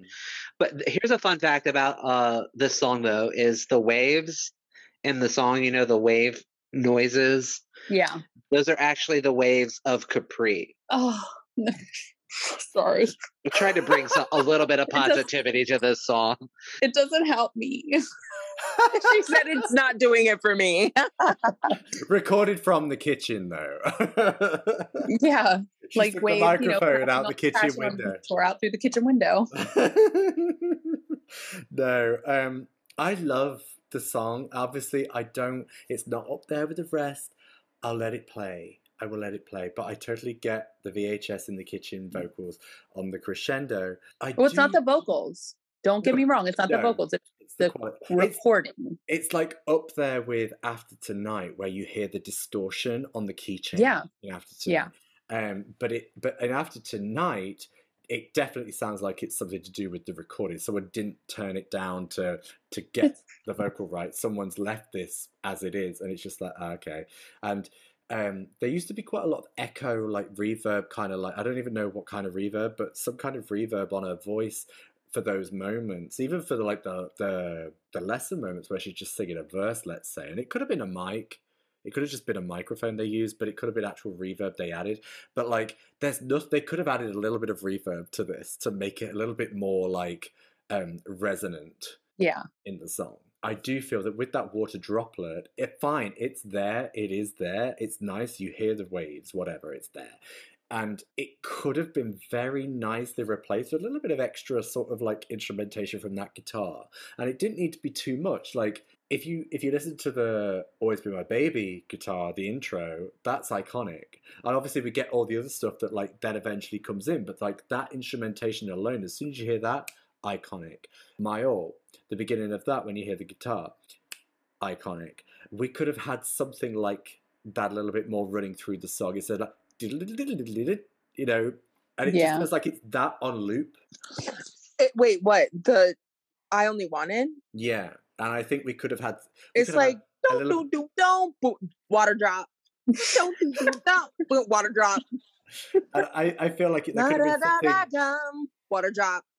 there could have been something in that to to compensate for the water drop, but What? Why do we need the water drop? Like, it are was these supposed to be tears? uh, possibly. I think it's supposed to be her walking along the ocean crying, and then the waves are crashing, and then the tears hitting the water. Ugh. That's what I I, get. That's what I get from it. But I'm like, why am I thinking so hard about the fucking water? Like that's how I feel don't, about I it. don't know. I didn't think that much. No, I There's a- mean, but like, it, that's not what I mean, Gareth. I mean, the water is so much in the song that I'm thinking about it, and I don't want to fucking think about water. Like that's what I'm saying. Like I there's so think much. the water. Uh, uh, uh. I think that the uh, water is in there to tie it all together with my all. And what's my all part two? Um, After tonight. after tonight. I think See, it's all they're all forgettable. I think that the water droplet and the water sounds are just to tie it in with those two songs. but the water drops don't need to do that. The waves, yes. The water drops, no. Wh- when do we get those on my all or after tonight? No, it means We the don't get it in my all. We don't get it in my all. We get it in the my all video.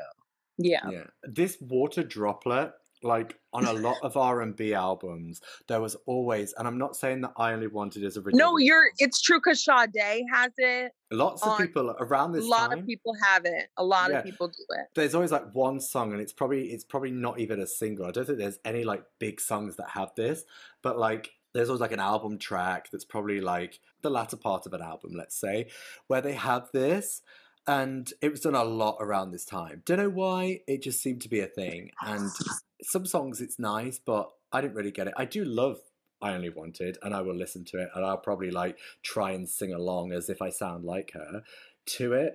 But I think it's just that water drop that makes it that eh, for me.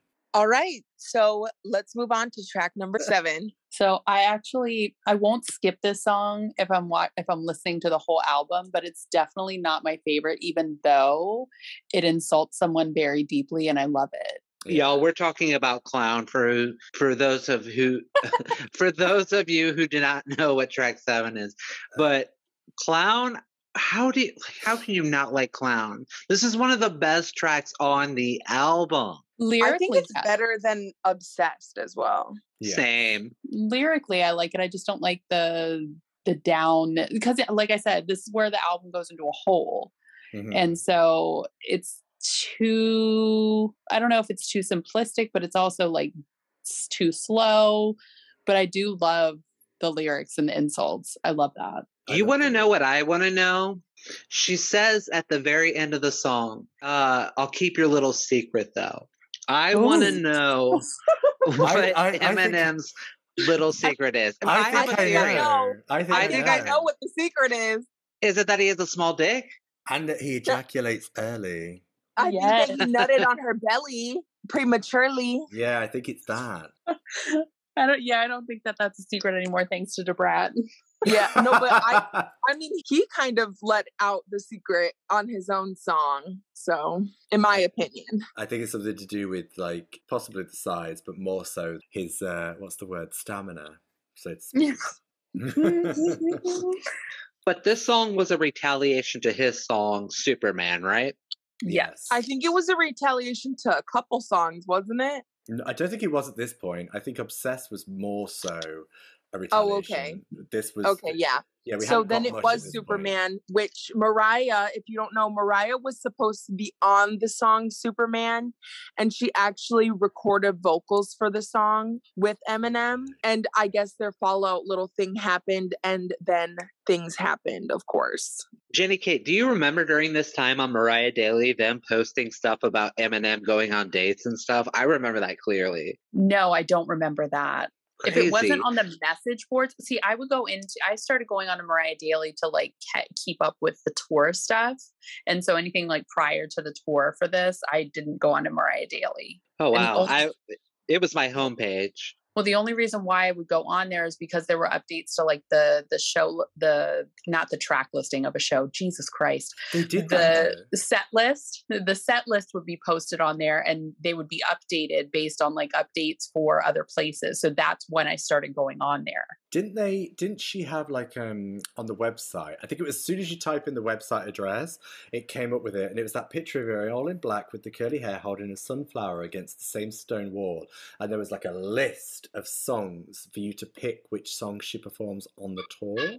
She did let you pick songs for her on the tour. I don't remember this though, but I do remember doing something of that nature. Yeah. To have you pick songs for the set list. So she had in each location, she had, I, and I don't remember if it was through the message boards or somewhere else, but the fans voted on, like, there was like three or four options, and the fans voted on which one of those options that they wanted to hear. I cannot remember which one they voted for when she showed up in Maryland. I honestly can't remember, but it was only, it, I don't even think it was a full song. I think it was like either a chorus and like the bridge part of it or just like you know just one one small piece of it. It wasn't the full song that she sang but they got to choose it and that's what the whole thing was.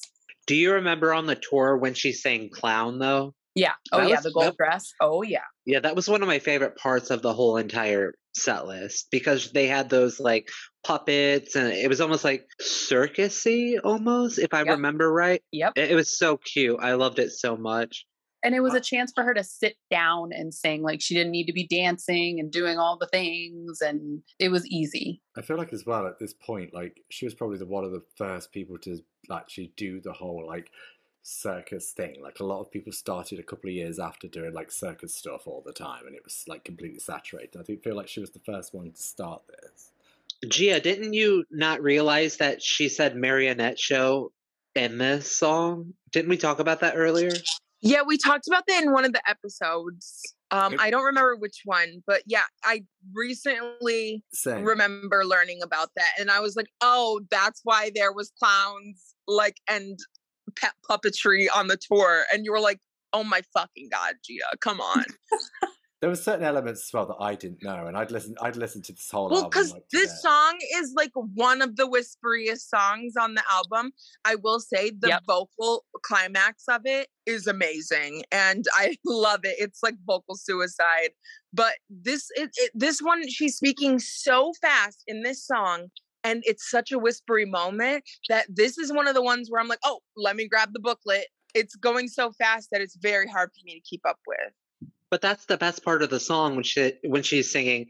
But I guess you wouldn't know. That's the way I roll. Classically negative goes oh, over the blonde and one uh, and a little boy's eyes. All of a sudden, the woman cries, cries, cries, and then she says, "Boo hoo hoo." That's the best part. I like the ad libs at the end where she, when you know the marionette show does come in, like those ad libs over the speed singing in the background are kind it's kind of really nice and the layering of that is is amazing. But all of the lyrics because they're so meticulous i would say they're just that's what makes the insult even better. Right and that bit that you just explained towards the end it's kind of like that's the message like just so you know and it's almost as if she's like yeah the song the song's coming to a close now but she's it's like she's talking to him. Yeah and then at the end there's and, the yeah. and you know that I know you're no superhero. Oh, damn. I'm gonna have to go listen to this song again after we're done because I fucking love this one. It's probably like it's not the one that I go and listen to off the album the most, but when I think of like the album Charmbracelet, this is like in my top three of the favorites. Definitely, definitely in my top three. As soon as we get out of the um the hole that we're in in the middle of this album, that's when we'll start getting into my favorites. Is it same, those same. Is it those three songs in a row that are like the best three songs? It's like nine through twelve because twelve is like my favorite favorite from the album. But it's like once you start in them from you had your chance. It's like what Memoirs does where it just like flows from hate you all the way through standing o like you're keep going through it and it just flows really well so from you had your chance all the way through to subtle invitation like that four block right there is is perfect Yeah. Yeah, we haven't even gotten to my favorite part of the album yet either. So I guess we kind of relate on this album. Well, that would that's my favorite part of the album to have sex to, but it's not my favorite part of the album. I can't imagine having sex to through the rain. Not I through just the can't. rain. What are you talking about? I'm just No, saying to like The to song, charm what are those in three general. songs? What are those three sexy songs that are fun to have sex to? We'll get to them. Okay. this is a good segue into the next track, which is totally not a sex song. It's, I hope not. well, then it's not the one I'm talking about. we need to go to church for the next song yes.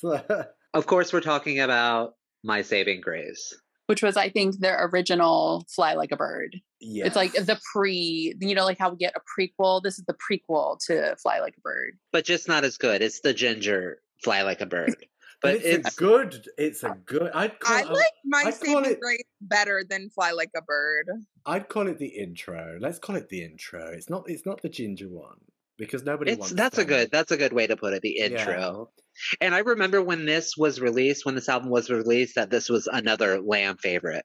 But Lamb's Oh. always love those belty songs from Mariah. It's not They my also- favorite off the album, but it's it's a good song. I love we all this. like the inspirational songs Yeah, I feel like this is like the Through the Rain, but done well on the album. That's a yeah, that's a good way of looking at it. It's very lovely vocally. It's a very nice build. It, it kind of makes me forget about all again, like with you got me. It kind of makes me forget about all the whisperiness with it. But I, I, I can listen to this album from start to finish and enjoy every single second. But I do, I do sort of remember the whole like whispery thing of it. But this makes me forget about it, and I do think it's it's a nice moment. I don't feel like we have had this kind of it's not intense but like this this level this level of intensity of a gospel moment from her really have we or have we well, I Uh, think I that don't. this is the most forwardly Jesus. Like, yeah Lord, my saving grace is you. Like, um, yes, make it happen is like, you can do what you want, pray on your knees, make it happen. But this is like very, very like, I am, oh, it's Sunday morning. I got to put on my Sunday best. I got to drive down to Detroit to the black church and I got to perform tonight. Yeah And yeah, this is like, this is a very, very like, oh, okay, Jesus, you know, like, whereas um, Make It Happen is still like, yes, Jesus, but it's not as in your face like religious. To me, this is like religious. make it So this is the is this the OG Jesus song? I think so. But I liken it to like make it happen is like the sister act. You know what I mean? And like this is actually Mm. like the choir. Yeah make it happens more like i could do anything with you by my side whereas it's just like i'm glad i have you in my life you're everything to me But Yeah, she did I like the, she did I um, pray though before this, but it was never released, right? Or No, did she No, do I, I pray, Pray was That was after. after. That Yeah. was after. All right, um, all right. but this is giving me like her testimony whereas i mean I guess so is make it happen but this is more like she been through something and then she had to testify you know because like through the rain is very much like like she went through the rain and now she is like speaking upon it like make it happen. There's like yeah i didn't have shoes i didn't like i worked my way up from the bottom but through the rain is like oh bitch i i just went through the rain you know or i mean um my saving grace is like bitch i just went through the rain and she's singing like differently in my opinion because she's been through more yeah I like the analogy of this is the sister act of yeah or that that make it happen was the sister act of the Jesus songs. but do you like this song jenny kate or do you skip it I mean, if I were going to put it, if it were going from top to bottom, I wouldn't skip it. Uh, yeah, I really only think the only one that I would skip on the entire album, other than Through the Rain, is I Only Wanted. The rest of them I'm playing, but this is definitely like you have to be in that vibe to like like if it's going to come up on a playlist, i agree I will totally skip it. i, I I don't know didn't- I I agree. listened I agree. album. I listened to the intro And then after that, I kind of skip it if I'm not in the mood. But I always listen to the I still gonna learn to learn. I always listen to the intro. And then once that's over, if I'm not in the mood, I will skip it. This for me, you know that moment when she was on carpool karaoke, she's like, "I'm not singing today." This is that for me, and then it's like for deli, you know, and then I, I'm just like singing along like fucking crazy. Like this is that song for me. Like, oh god, it's this song again. Okay, whatever. It's we're having a we're having a moment, but then as soon as it kicks in, I'm just like, ah! you know, it is that for me. I agree with Jenny Kate. If if I were to listen to this song, if I were to listen to the album from top to bottom, yeah, I would definitely listen to the song. But if I'm going to this album to listen to my favorite songs, I'm not going to listen to My Saving Grace. Oh, it's nice though. It's a good moment. But it's yeah, it's a song you have to be in the mood for. It's like looking yeah. in and outside. If you're really not trying to get to that place, the song really doesn't have a purpose for you. I could always listen to outside, but I could leave looking in on some occasions. I can't always listen to outside because outside makes me cry, but we can talk about that when we get to Butterfly. Hmm. Okay. So, shall we move on to, and I believe this is your favorite part of the album, Jenny Kate? Yes. Track nine, You Had Your Chance.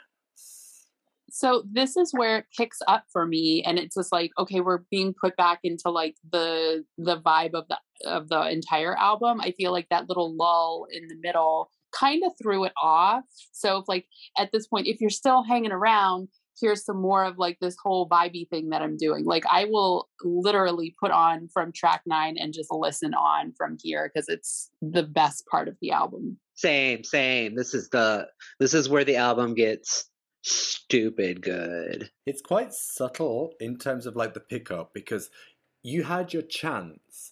I always found like it was a really nice sort of like boppy moment. There's a part where uh, JD says at the beginning, "We take it to the club." I can't remember the quote exactly, but he says something about taking something to a club, and I'm just like, it's not really club worthy. I can't imagine this at a club or even a wine bar, but it it's something I could listen to in the car. It, it's something I, I would listen to at the gym, listen to it today even, and I do feel like yes, it is where the album picks up. And I do like the layering of the different styles. You've got the high and end of the bit where it's like, we used to be close. Like you've got the the two layers of a voice, and it, it it's it, it is exactly that. It's where the album picks up. It's where my ears prick up, and I'm listening again. And you can hear, like, if you were to just like say the title of the track, like you can hear that in the track. Like you yourself can, you know, if I'm thinking about the song, I can hear it. Whereas like something like the one where it does have that remix, like I don't remember the one, the album track, but I will mm. remember the remix. But I could, you could tell me, well, what does you had your chance sound like? And I could just, sorry, but you had your chance. Like I can immediately sing that. So yeah. this is why this is where it picks up for me because these songs are ones that I can immediately hear in, in, my mind. And this song is more relatable as well as like a normal human being. This is a, a song that you listen to when you're like going through it with your man. I don't know about you, but I have gone to this song when I'm going through it with my man or I've just broke up with my man. It's just one of those good Mariah songs. I think we mentioned this in I, our Derek Jeter I, episode where we were like, it's definitely about Derek Jeter, and you weren't sure. You were, oh, I forgot about this. okay, can I talk yet? Because no. I disagree. I disagree with all of you. I don't like this song, and I skip. I skip it every time. Why? I don't like it. Why? It's boring. Why is it boring? Um, well, listen. Listen to it next time you go through it with your man. Okay, I do think it's cute. Like I think it's bubbly and it's fun, but I just don't think it goes anywhere. What that what's that little breakdown at the bridge? The no no no no. like I don't know how it goes, but it like kind of changes. The way we used to be close. Oh, no, she's like, "Where were you when I was, needed you? Needed most? you most. Would have done anything." I think that's the only part that I actually like. I think the rest of it's kind of slow and it's a lull for me. I agree with you guys about the next songs on the album being amazing and the best part of the album, but this I just don't agree with. It's definitely not my favorite favorite song on the album. I, it kind of sounds like "You Got Me," kind of. I feel like it's like it's mm-hmm. ginger sister or whatever. Yeah, But- I don't like it. It's the wingman. This is definitely the wingman. oh, we can move on to the, the more important next track, if you're all willing. I'm down because this next track is my favorite track on the entire album, and that's a lullaby. Love Lullaby. This is probably one of my top three tracks. It, it's just the vocal layering on that alone, even though there's whispers in it, is just fantastic. It's amazing. And I don't know, it's just, I feel like this is like the centerpiece of the entire album. Exactly, exactly.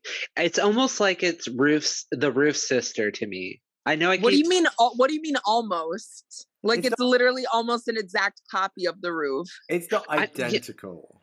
I'm not. I'm It's just. like I'm. I'm just not trying to keep comparing songs to each other and calling them sisters and brothers, but it is to me. It is the roof part too. It, yeah, it's definitely the roof part too. it literally has part of the melody of the roof at the end and then lyrics from it as well. But if I you, know. if you had Lullaby without that, without the bit at the end, would would you really associate it to the roof? Yes. Only Yes, because- definitely because of the vocal layering in it. Yeah, but she only mentions the roof as well. Like, is it the first or second verse? It's just like I don't know. Yeah, the vocal layering, but other than that, would you really like associate it to it? I don't know because the subject matter isn't exactly like it's not evident that it it's connected. Not really, It's very much her reliving the past type moment. but that could be anything. That doesn't necessarily. But that's mean- what the whole song of the roof is about. It's the stylistic sound of this song. Like I said before, it's like the vocal layering, the whisper vocal layering, everything. It's just, oh my God, I love this song so much. It's one of my favorite Mariah songs of all time, period. It's one of my favorite songs on the album. It is. But yeah, I love it. I love it. Okay. And it's one of the songs it's one of the three songs in the the set the sex set list I was just talking about. It's sexy and it's cute and it's fun to have sex with your boyfriend with. And but I don't think it's better than the roof. Yeah, so that's how I feel about it. when I first heard the whole album, I'd listened to the whole album from start to finish, and nothing stood out to me as much as Lullaby. And automatically, as soon as I heard Lullaby, I loved it immediately because I think it is. There's elements of the roof there, of course, that pull you in, and then you are like, okay, I, lo- I love this because it does take you to a place of like wherever you were and whatever you were reimagining when you first heard the roof. But I think for me, it was just like a part of the album that was most nostalgic, but also the the contrast between the beat, the stu- kind of like stuttering kind of beat, and her vocals, uh, that was just mesmerizing for me. Well, actually, I heard this album. I heard the Charmbracelet album before the Butterfly album, and it was my favorite song on the album before I even knew the song The Roof. Mm. So I think it does stand on its own. But after knowing The Roof, like there's no way that they're unattached from each other. But yeah, I think it's one of the crown jewels in the album. It's one of the brightest shining charms on the bracelet. Jenny Kate, do you want to talk about Lullaby? I it's just you know that it's in that piece of the album that is just I think the better part of the album because it picked you up from this hole and it's like you know coming from the track before it's like ramping up into the R&B and the big band and like the next couple of songs but I just like you know what Nick said the vocal layering is just superb and there's you know the whole track is just like the entire vibe of the entire album i feel like like this is what she would be listening to out in capri like you know that's the kind of vibe that that out that that island has to me knowing that she recorded it there in terms of like instrumentation, it almost gave me like Aaliyah vibes. I could hear like Aaliyah singing over this backing track a little bit, and after obviously we'd lost Aaliyah the year before, and there's no producers on this song that would have worked on um, Aaliyah's like biggest hits or album tracks. You know, there's no Timbaland or any anybody of that kind of Aaliyah kind of signature sound, but it did. I thought you know this this to me sounded like it could have been a great Aaliyah track. And I think that's what drew me in a little bit because to me, for the whole album, this I know we obviously we had the we had Boy and whatnot, but like this sounded so like something that was current that wasn't trying too hard. It seemed quite organic. It's perfectly placed on the album too. Yeah. I like what Gia said. It's like the brightest shining charm on this album, at least to me. Only one of them. I feel like there could have been a cute remix with like a little bit of a rap moment like we got with the roof, but you know, I'm happy we got Lullaby anyway. I'm glad there is something. I feel like this is I- like the hip hop song that she did that didn't need a feature. You know what I mean? Like all the other more hip hop influenced songs. Sorry about that. Yeah. But as a, I, I mean, like as a remix, like if there was ever like a remix, there could have been one of it that didn't need to be removed too much from the original. It just could have had that like little bit of a feature, and that's it. But like as an album track, it's perfect as it is. So our next track is the Irresistible, the West Side Connection. Love it. Which- So it's in that section of the album that I like again, but this I think is one of my very favorite songs from the oh my gosh. This is my least favorite song on the entire album. The the Oh. rappers are a little bit annoying, but I still like this. I still Come like on, Mariah's on the west side, west side. She's coming Yeah, to the west side, west side. And you can, I you love can- it. And you can hear in the background like that little bit breathiness from her. This is like it doesn't sound anything like fantasy, but it's giving me like that fantasy vibe that she, you know, that she did with the remix. I'm just like, oh, I'm loving this. This is this is amazing. This should I have been a single. It's the most catchy hook on the album. I think it's the most catchy hook. Like that whole every time I try to leave you, something pulls Mm. me back, baby. Like I just it just makes me smile thinking about it. And I don't know how you don't like it. It is one of my favorite songs on the album. It's so good. It's so a- good. If it's not if it's not my favorite song, like it's like my second. Like I d- like because most of my favorite songs on the album didn't even make the album so like this it's probably my second favorite yeah i think it's my second favorite song It's a one word title which fits perfectly with like Dream Lover, Fantasy, Honey, Heartbreaker, Lover Boy, blah, blah, blah. You know, this could have been a perfect lead single in terms of like formula. And obviously, we. i don't think see that's where i disagree though i don't think it's strong enough to be the lead single like to me irresistible is like the melt away of the album where it's like yeah where it's like oh my gosh i i would have never heard this song if i didn't listen to the whole album all the way through but this is amazing and it should have been a single type song but i don't think it could have been the lead but that's just my opinion I don't know. I think it could have been a good thing to say. I mean, it could have been a good thing to set it off. I'm talking in terms of a formula kind of thing. Like in terms of like what we got before, we're going into 2002. It's perfect stylization of that time. It could have been. I could be wrong, and I probably am with it because what else could there have been, you know? But like, I just feel it has, in terms of what this album is and the sound of the album and the vibe of the album, and that whole thing, I feel like this is perfect signature Mariah in terms of what we've got. That's my thought process with this song, but I, I actually what- 100% agree with you that it could have been a single only because if you like so if you look at the co- like all of the track listings together honestly if we were to go by formula that would have been the song and it should have Yeah. been the first you know if we're going by formula that should have been the number one track It could have been beef just a little bit, like with a bit more layering here and there or something. I don't know, but like I it- think it would have opened up the album beautifully. but as a lead track or just opening up the album. Well, if No, you're gonna make it a, if you made it a lead track and opened up the album with it, I think it would have sounded really good But with him talking about Mariah's on the west side, west side. So I think that it could have worked with a little bit of tweakation. I think maybe it could have been. It could have been maybe with a cute remix.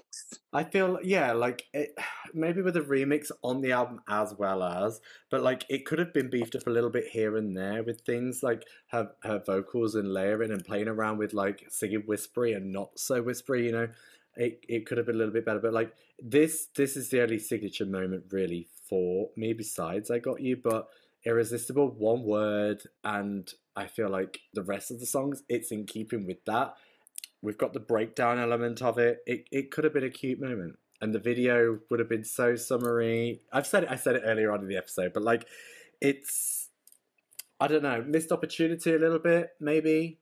Don't know. There is a fun fact I know about this song. Well, I guess it's a fun fact. This is the very first song that leaked off of Charmbracelet. So this is the very first song I ever heard from Charmbracelet. And I was, I know I don't like the song, but I was just really disappointed by it. I don't know why I don't like it. I just have never really been able to get into it. It's heavily sampled. Like Ice Cube has a track on one of his albums. I don't, I can't remember off the top of my head what the name of the song is. If anybody else can help me out, then please jump in. But like, it there is a song by Ice Cube that has that. Ah, Oh no, it's because that at the end of the song, you know how we do it. Like that's what it is. Ah, that's from it as well, isn't it? Yeah. Yeah, and then they have that like the like, bit through throughout the song. There is another song with the oh oh oh. It's the same song by Ice Cube. Oh, that okay. has that near bit that Jenny Yeah. Cage is like. And to me, out of all the songs on the album, this one gives me the most glitter. Okay. yeah, I get it. No, I could see that with the if we like leading into that. It's all in the same Mm. hip hop like ja- genre. I could have taken Irresistible over Last Night at DJ Saved My Life, actually. No, It gives, no. you, it gives me a glitter vibe. I mean, I'll listen to Irresistible over Last Night a DJ Saved My Life any day. I like Last Night at DJ Saved My Life, but it is a We are not vibing today. We are not vibing. I do. I, in terms of Charmbracelet, I absolutely love Irresistible. I actually think it lives up to its name. I, I, I just I think it's enough. so good. It's one of the songs that used to be one of my favorite Mariah songs, period. that is so crazy to me. I don't Just know so- why, why is that crazy. It's very much giving Mariah. lead single. It's giving lead single energy from Mariah, Yes. like Lo- without lollipops, like pulling the t-shirt line on a car, like all of that. It's it, you can imagine that with artwork for Irresistible. Probably not exactly the same, but similar kind of vibes. It's just a filler track to me. But anyway, Well, Whoa. anyway, we can talk about a real filler track when we get to bring it on the heartbreak, but I'll say that. We're very divided and scattered across this album, I feel, like our opinions. But like, yeah, let's move on to the next one then. If unless anybody has anything to add for Irresistible. No. the whistle notes are amazing. Just had to put that out there. There's a lot good with this song. I love this song. Anyway, okay. So let's move on to track 12, Subtle Invitation. Golden. This is a golden classic Mariah Carey track. I think this should have been. Was this the fan favorite when she put on her stories the other day from this album, or did she just skip this album altogether? Ah, I can't remember. I want to say it was my saving grace. Oh, yeah, that's right. No, you're no, you're right. But this is my personal favorite from the entire album. And it's just like the whole big band element with like a jazz and then, you know, the references to Derek Jeter and all that. It's just I love this song. I'm sorry, but I wish that, you know, Jeter would would have been a thing. We could have gotten more butterfly albums if Derek Jeter had been. No, maybe not. I don't know. We could have gotten a lot more honey. Yeah. Honey songs. She'd have got a lot more honey. I like Subtle Invitation. I didn't like it, but I, I, and that's probably because of my age. But like, I didn't like it when the album first came out because I was like, That's it's not my favorite. It's not my favorite. but Girl, I can't. I can't anymore. this is this is definitely in the top three of the entire album. Yeah. No, not for me. But I it's think in it's in my top like, five. It's in my top five, but it's not my top three. But I just I do love it. It's so good. It's very jazzy and bluesy nightclub moments. And I'm sure if I saw it saw her do it on tour, I would have more feelings for it. I feel like that's where the disconnection is coming from. Go watch But the I- videos then. I've seen the videos, but I No, I have, but the quality's terrible, darling. The sound is like the worst on the Charmbracelet tour. And to me, it's the end of the song for me. Like I have to wait to get there. And it takes a while for me to get there. But it's great. It's a great song. I'm not knocking it, but it's just not for me. It's not my taste. It's not my favorite Mariah song. Well, let's talk about what happens during the tour on this song because when I saw the tour, this was probably one of my favorite parts because during the entire song, she's introducing the band throughout Subtle Invitation, which was so cute Oh, to me. No, no, no. She came down and did the song and then did the whole like band intro after. Yeah, yeah, yeah, yeah. Exactly. That's what I meant. But Yeah, I thought because it so subtle invitation kind of kept on going, and she was like introducing each member. It, it I loved it. I love the song so much. If she hurts you, she's a damn fool. All you gotta call me. All you gotta do is call me, boy. I got you. Come on, Gia. Well, she's also like uh, in the concert, she's like running around the stage, like all like, ah, you know, doing the wrinkled f- brow and everything to get you to. Because I honestly think that this is part of the, um, the lipped portion of the um, concert. Yeah. Um, do not hate me for that, but she was very much trying to sell us on it during the concert, and I wasn't buying it. It was definitely a moment to me at the concert, but that was just me. This was also my first time ever seeing Mariah live, so I was just my it's wig not was the best snatched. song on the album. I didn't say it was the best song on the album. I said it's in the top three on the album. It's the best to me, though. Oh, okay, well then I'll be nice about it. Thank you. It's not terrible. I love the dun dun dun dun dun dun dun dun dun. Like I love that. I love that. yeah, it's I- very big bandish. And then the in the real life, Yay! We got a lot of singing moments from Gia on this podcast. and we're gonna delete all of them, Gareth. but like I I I like this song now. It it took a while for it to grow on me, like probably a few years. Like I think after we got the emancipation and I went back to like listen to Charmbracelet, like I kind of started to appreciate it because of pr- songs like I Wish You Knew and Joyride. Even though it doesn't sound the same, the the the the genre that it plays around with, it doesn't sound, sound the same but I did like the element of what Subtle Invitation was giving us in terms of the musical sort of like, you know, uh, composition as um, after hearing the Emancipation with songs like Joyride. So it, it now is a song that I can go to on its own. It's a song I can listen to, but before I'd always skip it. Like when I was a teenager, like later teens, I would always skip it. You know what it is for me? I think when I first became a huge Mariah Carey fan, it was Lullaby, Subtle Invitation, Wait, and, and Irresistible. It was those three songs on repeat every day. So I think that I just like blew out Subtle Invitation, and I'm kind of like still like eh, uh, about it because like I played it to death, girl. Like I listened to those three songs on Charmbracelet so many times. I think where it is on the album, it's easy to do that, and I think that's probably why I did it because I, I appreciate it a lot more for the quality that it is. All right, well, let's go into the next track, which is Gia's favorite track. Bringing don't on know the her. heartbreak. Bringing I on don't the know her. heartbreak. Okay, first of all, before we get into this track, I want you to explain to us why you don't like this. Why? Uh, Me.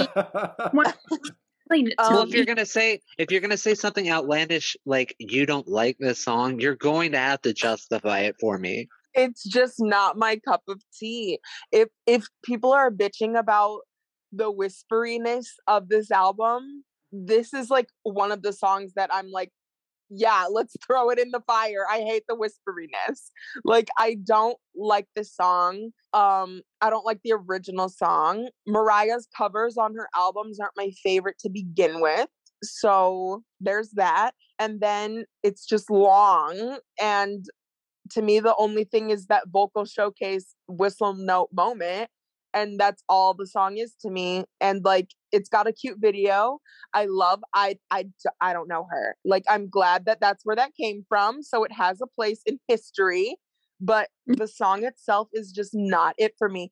The the red dress in the video was cute her hair was cute the microphone dip moment was cute the whistle note is cute everything else i'm just like okay like i can I, I skip the song every time like it's just not for me.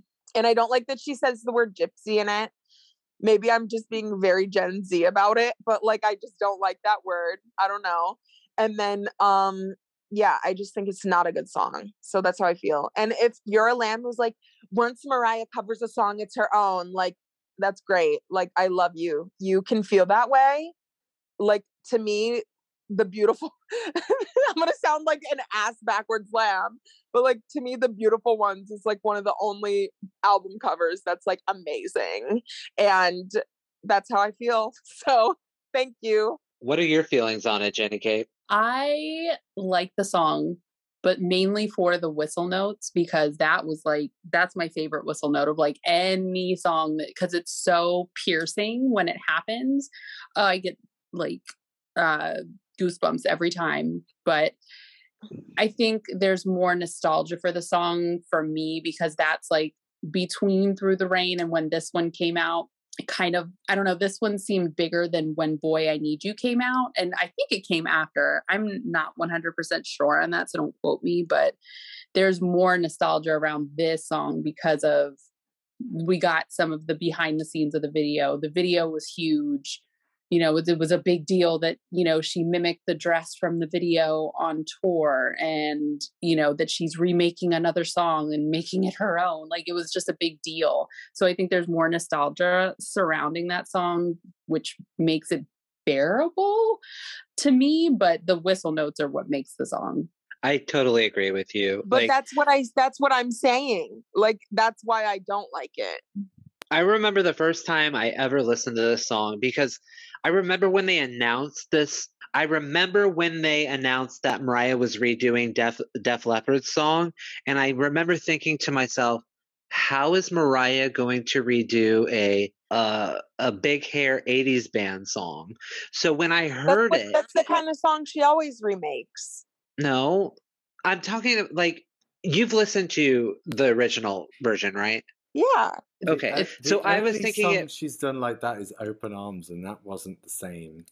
well Yeah, this- wait no the harry nilsson song without That's not. you That's not a big hair glam rock moment, though. every song she covers is like a rock song the point I was making is how was Mariah going to sing over this heavily guitar driven song that an 80s hair band sang?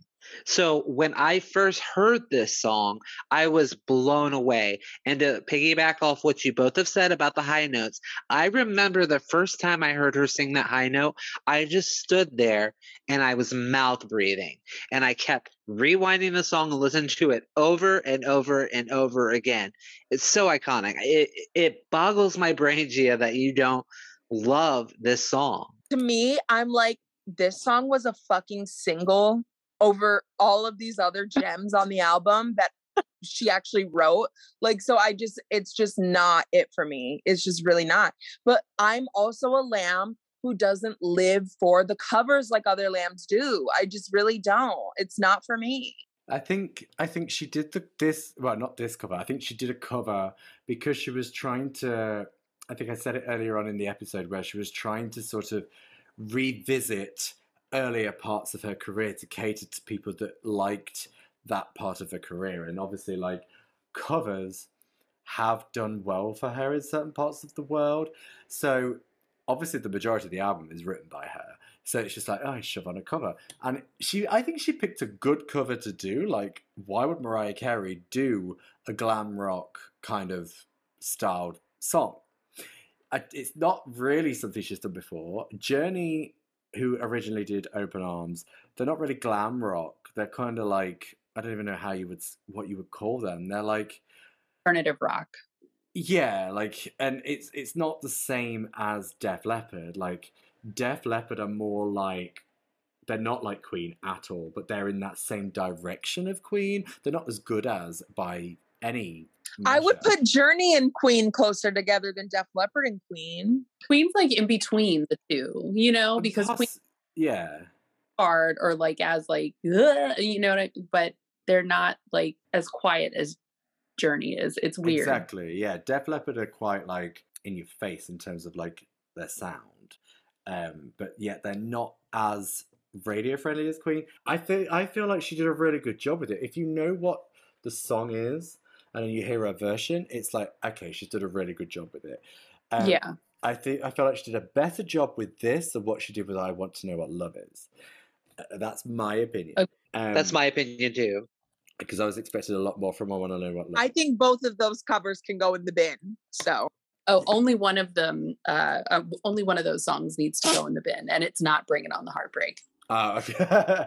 they're very "Don't Stop Believing" songs. yeah. Like Well, I do think, you know, in keeping with the formula of her albums, you know, she's had a cover for quite some time on her albums and she always does one. So for her to like just pick one, I think this was a good choice for, and the arrangement makes it better because you, listen to this one and then you go back and listen to the original. It's like listening to a choir and then trying to listen to a garbage truck. You know what I mean? It's mm-hmm. like it, it just doesn't mix. But also, there was, I, I don't remember which interview it was, but she has said that she picked songs to cover that she would listen to growing up. So it makes sense, you know, if she's in these like white neighborhoods or at the time, maybe this was something at that time that was, you know, on the radio more. where's Yeah. the Stevie Wonder cover? Where's the Michael Jackson cover? Like, you know what I mean? She's, she kind of did did- a Michael Jackson cover already. Where? And a Stevie Wonder cover. We've got I'll Be There and we've got You and I. Album moments. Well, yeah. Well, I'll Oh, be there. I'll be there. That's an. EP, and that's the Jackson Five. It's still Michael Jackson.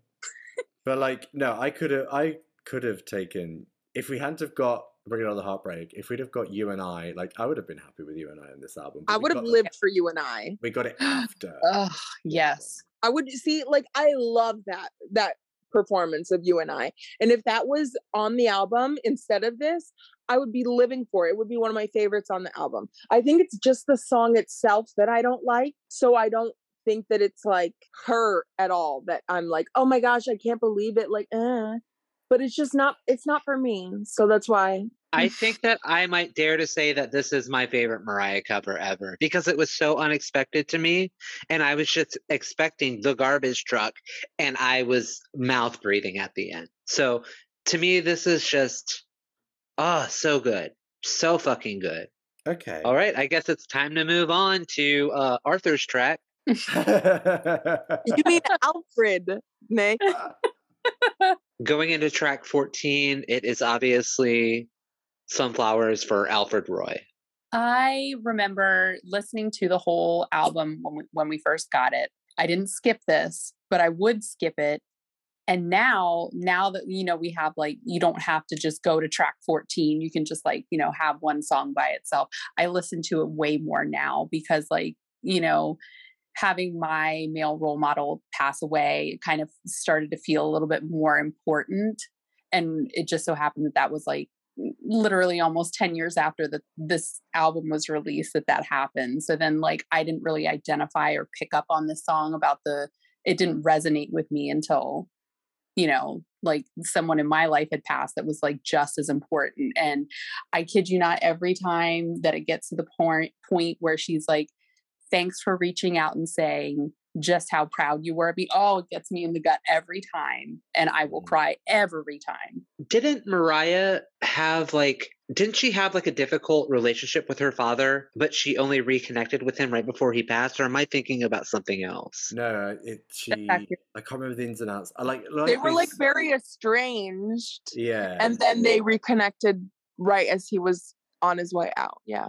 But I think she always had some kind of admiration for him and some nice memories of when she was growing up. But I think he, according to the book, I, I think that from what she's described, he had a certain like military kind of way of doing things, and everything was always quite uniform and um, in terms of like processes, obviously not dressing, but like, and so she, I think she always kind of found that like intriguing. For, this is my interpretation, a bit intriguing, but also quite strange because of how everything was at her her mum's house growing up with her mother mainly that everything was quite messy i'm not quoting anybody on this this is just how my interpretation from reading the book and she i think she has because she felt more at home with his side of the family as opposed to her mum's for obvious reasons like her mum's side of the family was absent, um, and yet her dad's side of the family was very welcoming. So she resonated more with them. And so I feel like um, she's got some good memories from going to see him and seeing his relatives and um, maybe growing up with certain members of his family or whatever it is that she's kept, you know, that's led her to keep in contact with this person, that person, whatever. And so I feel like maybe she feels like there should have been a better relationship also he thought that vision of love was about him because he thought that was struggling through alienation he thought that like because he left she was very much like upset about that. And she also in the book talked about how he had all of these newspaper clippings and all of mm. her stuff like her music and things and she didn't know like if he even knew about all of that stuff so. I do remember back in the day that mariah never talked about her father really ever if i if i remember correctly i never really heard her talk about him up until right before he died. And I remember her expressing that she had reconnected with her father. And I do remember when her father passed.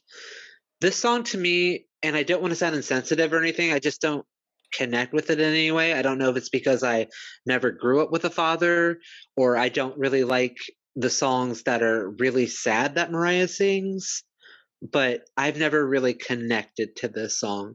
So to me, the album ends with bringing on the heartbreak. But I appreciate the song. I'm glad that the song it apparently and blatantly means a lot to her because it has always shown up in her career with the sunflowers and everything.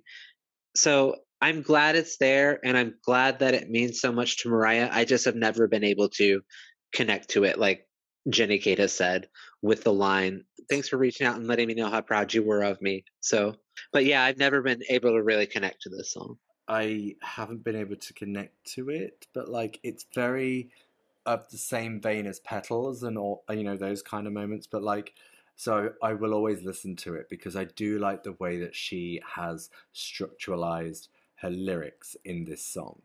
Um, it's not something I will go to, but it's something I will always listen to when it comes on.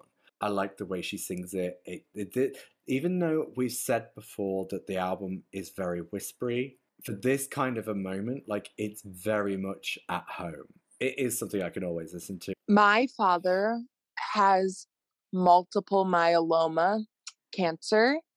So it's cancer in his blood and his lymph and his bones. Oh, and it's and it's uncurable and it is like stage four and right now it's in some sort of state of remission but it will come back because it's it's not one that goes away so when i get to this song on the album i have to skip it because i will literally be sent to a place that i'm just not ready for yet and i feel like it's one of the mariah songs that i'm like saving for when I really actually need it because I know that there's a there's a ticking time clock going on in my life and I'm just not ready to be at that part yet. So that's how I feel about the song. And when she gets to that point in the song, when she's like my favorite part, the one that kills me every time, there's a crack and a break in her voice that she, I think, purposely allowed to remain on the recording to convey the emotion. And that's what, like, that's part of what sends me every time. Are you talking about the part when she says, Thank you for reaching? Proud and lovingly say, Yeah, I know. You- always been proud of me. It's like the it it that's very Boyz II Men of her to keep the crack. I'm happy that Mariah has this song for her own well being and her own personal needs. I've just like I said before, I've just never been able to really connect to it. So it's normally I hate saying it, it's normally one that I just skip. It's not for everybody. I feel like that's very much in line with her deeper songs, though, because I'm not always in the mood to be able to listen to Petals or Looking In or anything like that all the time either. So I feel like it's understandable. Well, Here we are at the end of the original album, which I wish that this would have opened the entire album instead of closing the entire album. I think that we could have closed with the formula and left sunflowers at the end and opened with this instead. I agree. So, the song we're talking about is the Through the Rain remix with Kelly Price and Joe. And to me, this is the superior version of the song. I just think that Kelly and Joe give it an extra layer and the background vocals they they just give it something that I needed the original to have. I love an R&B Mariah moment and this just serves it. Yeah, I agree. It is definitely the the standout through the rain on there. But like I said in our Heartbreaker review, I don't really like when Mariah puts the same song on the same album like she did with Heartbreaker. I always thought it was sort of a cop out to me to just kind of fill in tracks and make the album a little bit longer. But yes, I do agree. This is the superior version to Through the Rain. Well, I'm glad we could agree on something in this album review. I know because this was bleak. We didn't agree on anything with this. I don't think we did. I think we may have agreed on um no, I, I don't think we agreed on anything. well, I think there were parts and pieces where like one or two of us would agree on one at one song, but I don't think there's been like a yes, this song is fire all around type moment. like, has there been? Like, have we all agreed on one song at least? No, I don't think. Is this so. the first one that we agree on? I I do. I I'm probably gonna ruin this moment, but I don't like this song. But I, I'm just being real. I don't like this song. I never listen to it, but unless I'm listening to the album all the way through, I don't. I never go to this song ever. I don't think I've ever gone to the song yes, once. you can. Yes, you can. no, I won't. No, I won't. But in time, but in time, that could change. I'm so sad. I really don't. I don't know why. Maybe that's why this album just isn't it in the Lambily because we really could not come to clown, bitch, clown. We all loved clown. Uh, we all like Lullaby too, right? yeah. Yeah. I I think there's two other songs that we have to really add to this, which one is being uh Busta Rhymes and Mariah Carey, I Know What You Want, because Yeah. That song came out during this era and this song was bigger than any song that was on Charmbracelet. And I in my personal my personal beliefs believe that this song helped bring Mariah Carey back. Yep. It was in between the album release and all the like the flopping singles and the tour because I remember there was a little snippet on tour where she would sing her little part, dance a little bit, and then shimmy off the stage. Yeah, yeah. She didn't she add that at the end of towards the end of the tour with I Know What You Want? I'm not sure because which part of the tour came first, the Asian part or the American part? Uh the Asian part came first. I yeah, I don't think that they the Asian part had it, but I think when she came back to the states because of the success of the song, she added it in as like a little dance m- moment. I remember thinking when this song was out, and I remember watching it grow and grow and grow, and everybody loved this song. It only peaked at number three. I remember the Lambily hoping it would get to number one. It's always been like that in the Lambily, but I do remember it just growing and growing. And I remember thinking to myself, damn, this is really big, bringing Mariah back. And this was like the first time I started feeling happier again for Mariah. Like, I think she's going to come back. I think she's going to come back. And spoiler alert, she did. But it was such a good song. It was at the most perfect time in her career. I love it. I love it so much. I particularly like it better than the part two, which I know is not part of this era, but we need to stop trying to make things happen again. That's all I will say about that. Yeah. Justice for the Rainbow interlude. Wait, what? You know, lambs are always trying to have a justice moment for the weirdest songs. Like, Oh yeah, yeah, yeah. But okay, I just didn't know what justice for the wind. justice for for- the wind justice for just to be around you, like stuff like that. It's always the weirdest shit, always. oh my god. There were a few other tracks that they had on the Charm Break because Mariah re released this um as the tour version uh later that year, but it was only released internationally. It wasn't released here in America, but they had a few other songs because during this time, Mariah was doing a lot of features with people. She was doing features with Jadakiss. She was Mhm. doing them with Da Brat. Of course, she did them with uh, Busta Rhymes. So this was to me was the in between era of Mariah really coming back and setting herself up for success and not being stagnant and not hiding and not giving in to the motherfuckers who just talk all this shit about her. So the way this part of this time was is how I feel it is right now for Mariah. I know that sounds weird, but I really get that same vibe that happened during those in between times and those features that she was doing all the time that I get now that I feel like Mariah's about to come back. I could be completely delusional, but that's how I feel. Uh, how do y'all feel? I don't know if she's in that same mode right now with all of the features and the smaller things that she's doing, but it, it does feel sort of like that, but just an extended version of it because it's been happening for so long. Because right now there's so many start stops. Mm. Oh, something great is coming. And then we get it, and it's like, that's it. Like Christmas. Yeah. Um, and then she's so focused on Christmas because of the recent success of that that it's like, I don't know, like right now, I don't feel as just the same as hyped as it was as I know what you want and that whole era was. Too much Christmas, not enough uh Mariah. Yeah. Mariah is Christmas. I- yeah, I- and that's I think I have a problem with that, okay? we know Gia. There's, there- there's just one more song. There's just one more song that I want to bring up, and that is "There Goes My Heart Again," which is which is kind of like a B. It's kind of like a B side, but it's it's on the tour version, and it's one of my favorite Mariah B sides ever. yeah. I think this is the the slipping away to day like to daydream. This is there goes my heart is to charmbracelet. Yes, I never thought about it that way. I like One that. hundred percent, Jenny Kate. One hundred percent. And it was written or co-written by Irv Gotti. Was Oh, it? Yeah. I didn't know that. Yeah, I read that today. Oh damn. One, two, three, four, five, six, seven. And Sounds just like her. I think it could have been nice. You know that in that sort of like the second slump when we go into sort of like the the subtle invitation and whatnot. This could have been somewhere I don't even know where, but it could have been a nice sort of like moment amongst all those songs. Like even if it builds it in just so that bef- there goes my heart before subtle invitation or maybe after subtle invitation to know, but it would have. I think perfect. after. Yeah. G and I were talking about this song earlier today, and she made a really cool point.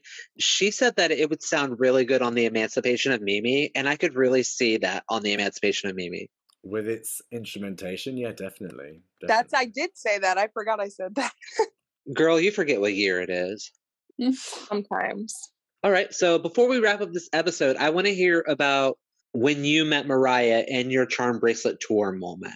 So there's a lot that goes into like that one day, but I like the date is like etched in my mind forever. It's August 5th, 2003, which, you know, that ages me because like if you, I was right out of high school and like, you know, living on my own, doing my things, so that ages me completely. But I actually, because of the fan club, I do remember it with the message boards. You could enter in a contest to tell just you all you had to do was just let them know that you were coming to the concert and which one you were going to. And I believe that they encouraged you to only enter into one location, but I could be mistaken on that because I think the point of this was I I teamed up with another lamb. So what that's what the point of the message board was like I'm putting I'm throwing my hat in the ring and then in a separate message board uh, string, we would pair up with another lamb to get more lambs backstage because we didn't want just like a lamb getting a ticket and then taking their brother or their mother or something like that. We wanted as many lambs to get backstage as possible. So I paired up with someone. So if she had won the drawing, then she would have taken me. But if I won the drawing, then I was going to take her. So I won and I will never forget it. And I refused to delete this email. So I have an email all the way from back there, but I got this email in my email and I was at work and I literally lost my shit because I was just like, oh my God, this can't be real.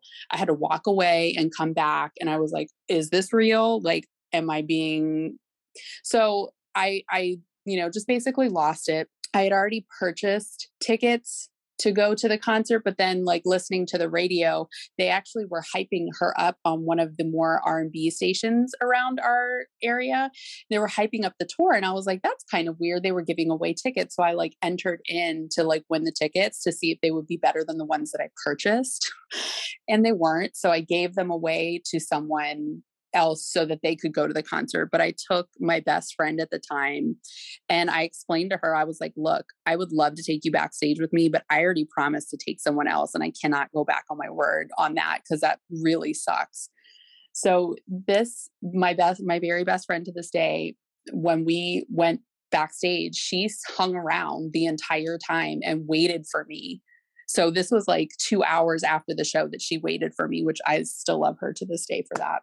Even though I'm the one that drove out there, but anyways, I was her ride. But you know, the whole concert went on. My seats weren't all that great. I was more concerned with what's going to happen after the show. So some of my pictures that I took from the time, which were from a disposable camera, were not all that great. I wasn't like down in the very front row. I wasn't very close at all. Um, pictures don't do it justice. I could see it well, but it was more the audio was great and just the whole concert was really good when she walked through the crowd to get to the stage she didn't go near my section but you could like they didn't have i don't even think that they had like you know those larger screens that most artists have up now i don't think they she had those it was a very small venue so like any seat would be good at that point but the show itself was really good. And I do remember pieces of it, like her sitting in the gold dress for clown with the hair swooped over the side on like the, the and the marionettes going around her for that. And when she came out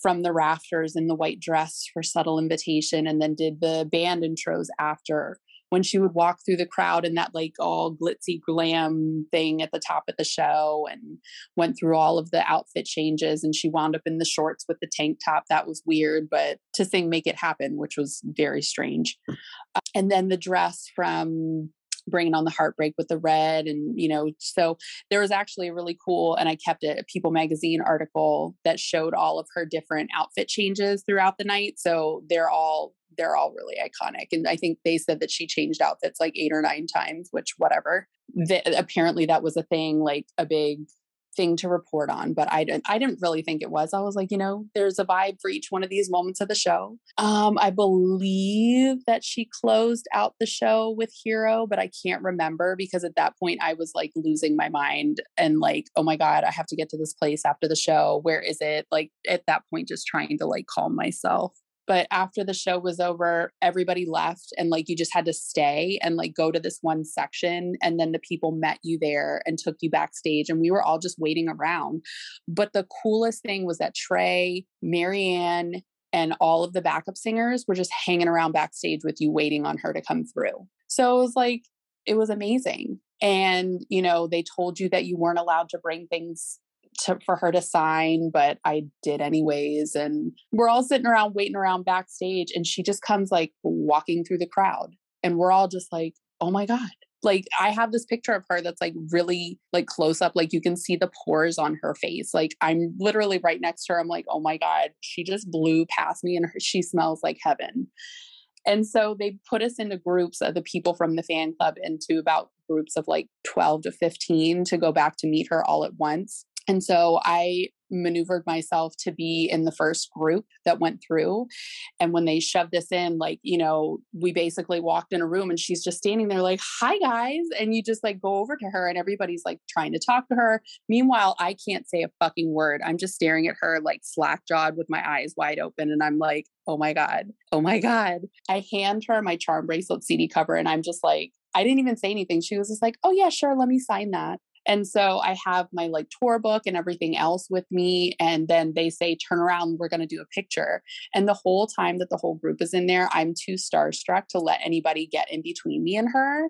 So, like, that's how I ma- managed to get like right next to her in the photo because I was so dumbfounded. I didn't understand what anybody else was saying.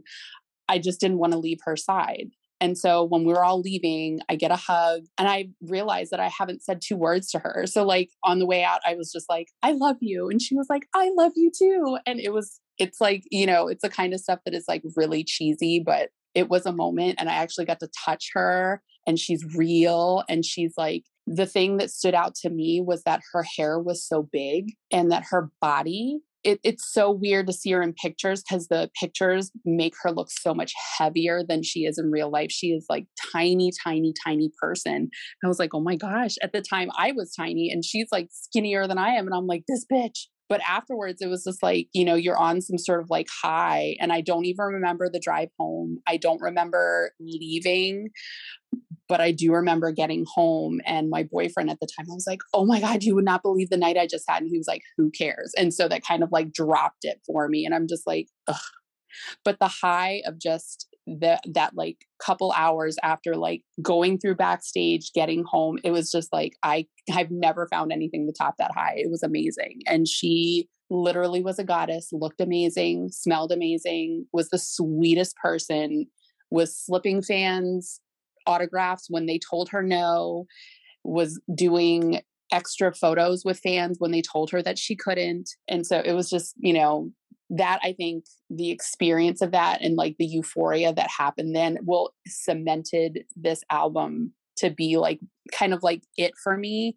So it carries so much nostalgia of the time and of the experience of the concert. And I think I'm glad that she did that for this album because it's not like a mainstream one of the fan favorites. But I think in doing those experiences with the fans, it probably made this one like to a bunch of fans their number one album which is that's what it did for me it cemented it in my mind as like this is the best thing she's ever done that is amazing. So this this was the first time you ever got to see mariah live right? That's correct. Because i my parents growing up my mom was like she did professional singing like on the side. Like she would sing at weddings. So she was very much like a patricia tone. Like she's not an opera singer but she is very classically trained and like very she was annoyed to death by Mariah. And so like that, I think when I was younger, that made me like more interested in like, oh, well, my mom doesn't like her. Well, why like let's get into her. So I was not allowed to go to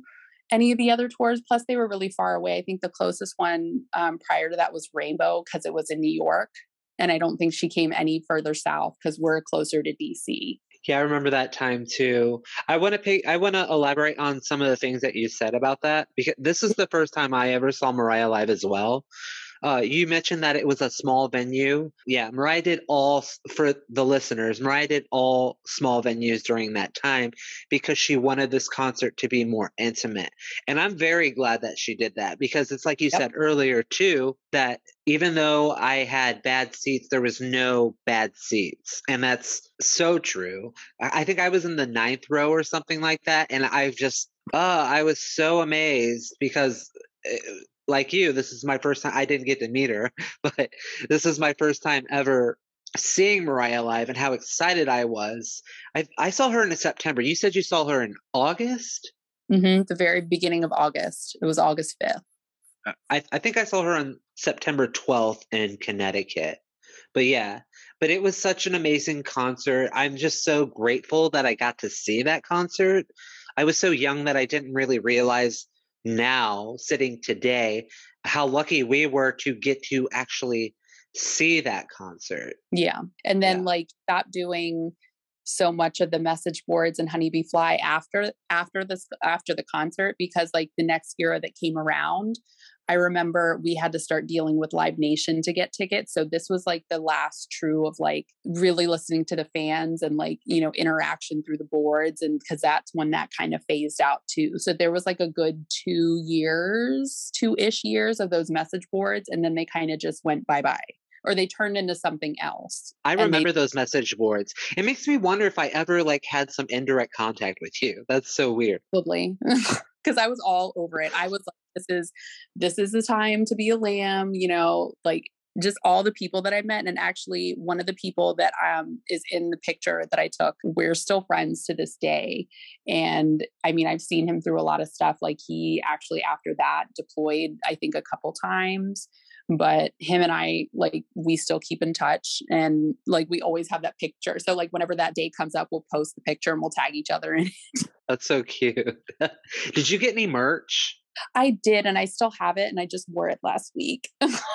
it was. Is it the black shirt? It was a black tank top with uh, Mariah Carey uh, printed across the front in gold.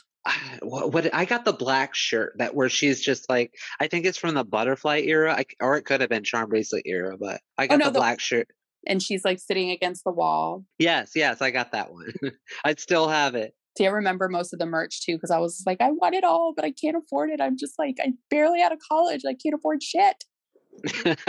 I think I got a keychain too. I can't, or a poster. I still have it all. It's floating around somewhere in my closet, but yeah, it was so amazing. You're so lucky. I'm kind of jealous. Well, you know, think about like the girl that I took. Like, you know, she didn't win, but like she like just because we randomly paired up together, she got to come backstage too. That Are you I, still in contact with her today? No. I don't even Hmm. remember her name. Crazy. that was the point of the whole thing. It's like we want to get so like she probably has, you know, she probably tells her own story about that. Like I could have not lived up to my end of the bargain and just been like shady as fuck and just been like, no, me and my friend are going. But like I was like, no, because I would feel devastated if she had done the same thing to me. So That's a very honorable of you to do. well, I'm not trying to be like everybody wants their moment, you know, and that to take that away from someone that would have been really shitty. Uh, You said she smelled really good, and I want to know what she smelled like. That's pretty much what I've been waiting to ask. I liken it to, you know, that pink sugar, like that Aquolina pink sugar. It's very cotton candy ish, but it was like all through her hair. It was like a. You, do you remember like when Questlove for their for her um induction was like That's talking why, yes, that's why Yes. I asked that. Yeah. it's like aroma. She just smelled like a rich person. Did she look like a really rich person? I don't know because you know some of the outfits that she wore backstage, and you can look at the picture. Like she was in a jean skirt and a white tank top off the shoulder.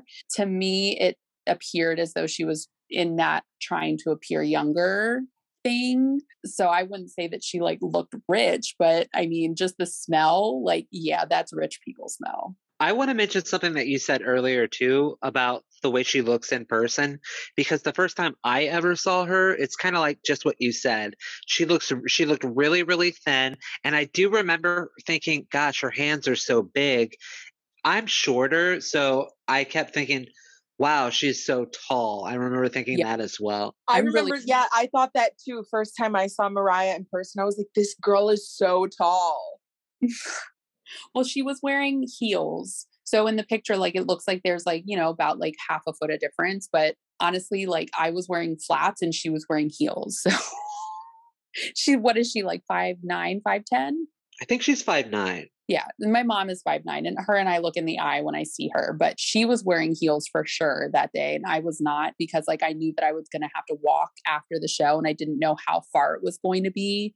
So I wore flats to the show to be comfortable. So that like in that in the picture, I'm so short and she just seems so big. No, no, no. This was really weird though. I do vaguely remember someone that looked like her brother being backstage. And I definitely remember seeing Mark Mark Sudaki or whatever how you say his name, like backstage as well. I do remember he's the one that told us that we weren't allowed autographs and we weren't allowed individual photos. He was very adamant about that and it was kind of gross. Was Mariah very nice? Oh God, yeah. She would like she wasn't freaked out that everybody was flocking her, which was kind of like normally, you know, like some celebrities would be like, oh my God, and like step back and be like, oh my God, one at a time. No, she was just like, oh, flock, like, you know, come to me, children. she had no qualms about everybody being around her, vying for her attention, like basically all talking at the same time. She was like completely at ease and she did not make one person in that group feel bad. Come to me, lambs. Come to me. yeah, you're, she's what you're saying Come is to like, mother. Come to mother. like- Itcha. What you're saying is like Pied Piper energy. Yeah, it really felt like that. And she was just like so calm about it. Like it was, I was like, this is maybe that's why I was so like enamored with the whole situation. But I was just like, I could not speak. I'm ne- I'm never speechless, and I could not fathom saying a word So did you not talk to her at all then? other than like staring at her slack jawed with wide eyed, and then telling her I loved her as I was like hugging her, and her saying I love you back. No, because I could not. It's so weird because the same thing happened to me the first time I ever met her like that. I couldn't say anything and I just said, I love you. she's used she's totally used to that and you could tell because she was like not like weirded out by like everybody being like that and then there's some people that weren't like that and she was just it was very easy. It felt very easy. You're very lucky because that was such an incredible part. It, it, it didn't seem like it at that time, but this is such a very pivotal point in Mariah's career. And the tour is arguably her best tour vocally. Absolutely. I would say so. Even though, like I said before, there were some moments that I felt like were pre recorded or straight from the tracks, what have you. Whatever. Her live moments from that tour make up for it, though. That Yeah. is literally probably the best tour vocally since the Daydream World Tour. And I don't even give a fuck if some parts of it were lipped or not. Like, give the bitch a break. I lived Her- in my own fantasy world and I just kept thinking, I can't wait to hear Mariah sing a high note for the first time with my own ears. I was on my own world. Like, I didn't know anything about lip syncing. I didn't believe that Mariah lip sync, and I still live in that fantasy. Because I remember I said, I don't know if it was you or Diego, but I said, I remember when Mariah came out because she opened up with Heartbreaker and she cut through the crowd, like Jenny Kate was saying. And y'all said that she was lip syncing, and you just kind of ruined my world. we love we love a delusional lamb. Yes. Well, no, like anybody that thinks that the the crescendo of subtle invitation was sung live is like high because that was no absolute it sounded verbatim like the album track and i'm like okay but then well, when I she, guess I'm high. but then when she came through and did make it happen that was amazing amazing Yeah, I remember when she's saying "Make It Happen." Make it happen. Every time I've seen Mariah live, I've always seen her sing "Make It Happen" every single time. You're very lucky. You'll get your "Make It Happen" moment. Trust me. Well, you got one of the best on solid grounds in Make It Happen history, Nick. So I'm just very jealous over here trying to bite my tongue. So and I was just like, "Why is she singing this song?" I was so stupid and taking it for granted. but i do think that she ended with hero that was one of the very few times that i actually stayed until the very very end did she hit the whistle note at the end of it? no oh no no no no no that i would remember because then I you know what I'm talking about, though, right? How sometimes she hit a whistle at the end of Hero in the Charmbracelet tour. I don't remember her doing that. If I, it would be a different story if she had, because I would have remembered that. Because I do remember the times that she did on the tour, and I was like, they're so fucking lucky. I don't even remember what our fan voted on song was. So in each, I think we we talked about it before at each of the locations on the message boards that we were allowed to vote on what song snippet that she would sing. I think once some of the options were can't take that away can't let go and i can't remember what uh, what the other options were but we got can't take that away i believe and it was only a little bit it wasn't even memorable because i don't remember her singing it either What was the Yeah, standout vocal moment of the show? probably clown because of like you could tell that that was live and that was a really good she could sit down and relax and she didn't need a lot of bells and whistles with it because there's not a lot going on in the song other than her voice but you know when she also did bring it on the heartbreak that was pretty good too so i'm not gonna lie even though you won't like it That's okay. This is your moment. Bitch, shut up, Nick. Jenny Kate, do you have anything else you want to add to the Charmbracelet moment? Well, I will say that one of our fellow lambs, so when we were doing like MC30 came out and all the vinyls, you know, we got the reissued charmbracelet, but one of our fellow lambs directed me to a reasonably priced original pressing of charmbracelet, which I did not have from back in the day. Longest Ooh. I had was the CD and I didn't even have the cover in it because the cover was signed. So now I have like I've collected the vinyl, the reissued vinyl, the original vinyl. Like I have one of everything, even the cassette. Um, I think either Caleb or Tony pointed me in the direction of it, and I was able to get it for about 60 dollars. I've played it, and I don't want to play it again. I'd rather pick my my charmbracelet, the reissued one off the wall, and play that one because I don't want to damage the original pressing of it. But it's nice to have something. I, I was very proud to get the original pressing of it, and it made like my collection of charmbracelet stuff complete. Which also, if we want to talk a little bit more about like my most unique item that I have that I don't even think that a certain museum has a copy of. I want to hear it. What is it? Because I'm a collector. Yeah, and Uh, I don't know of any museums, so I don't know them. The there was a charm bracelet. It was a replica that was made from, I believe, a Japanese company called Silver Four, and they made 500 replicas of Mariah's charm bracelet. I have one of them that I obtained from someone who is no longer with us. I bought it from them.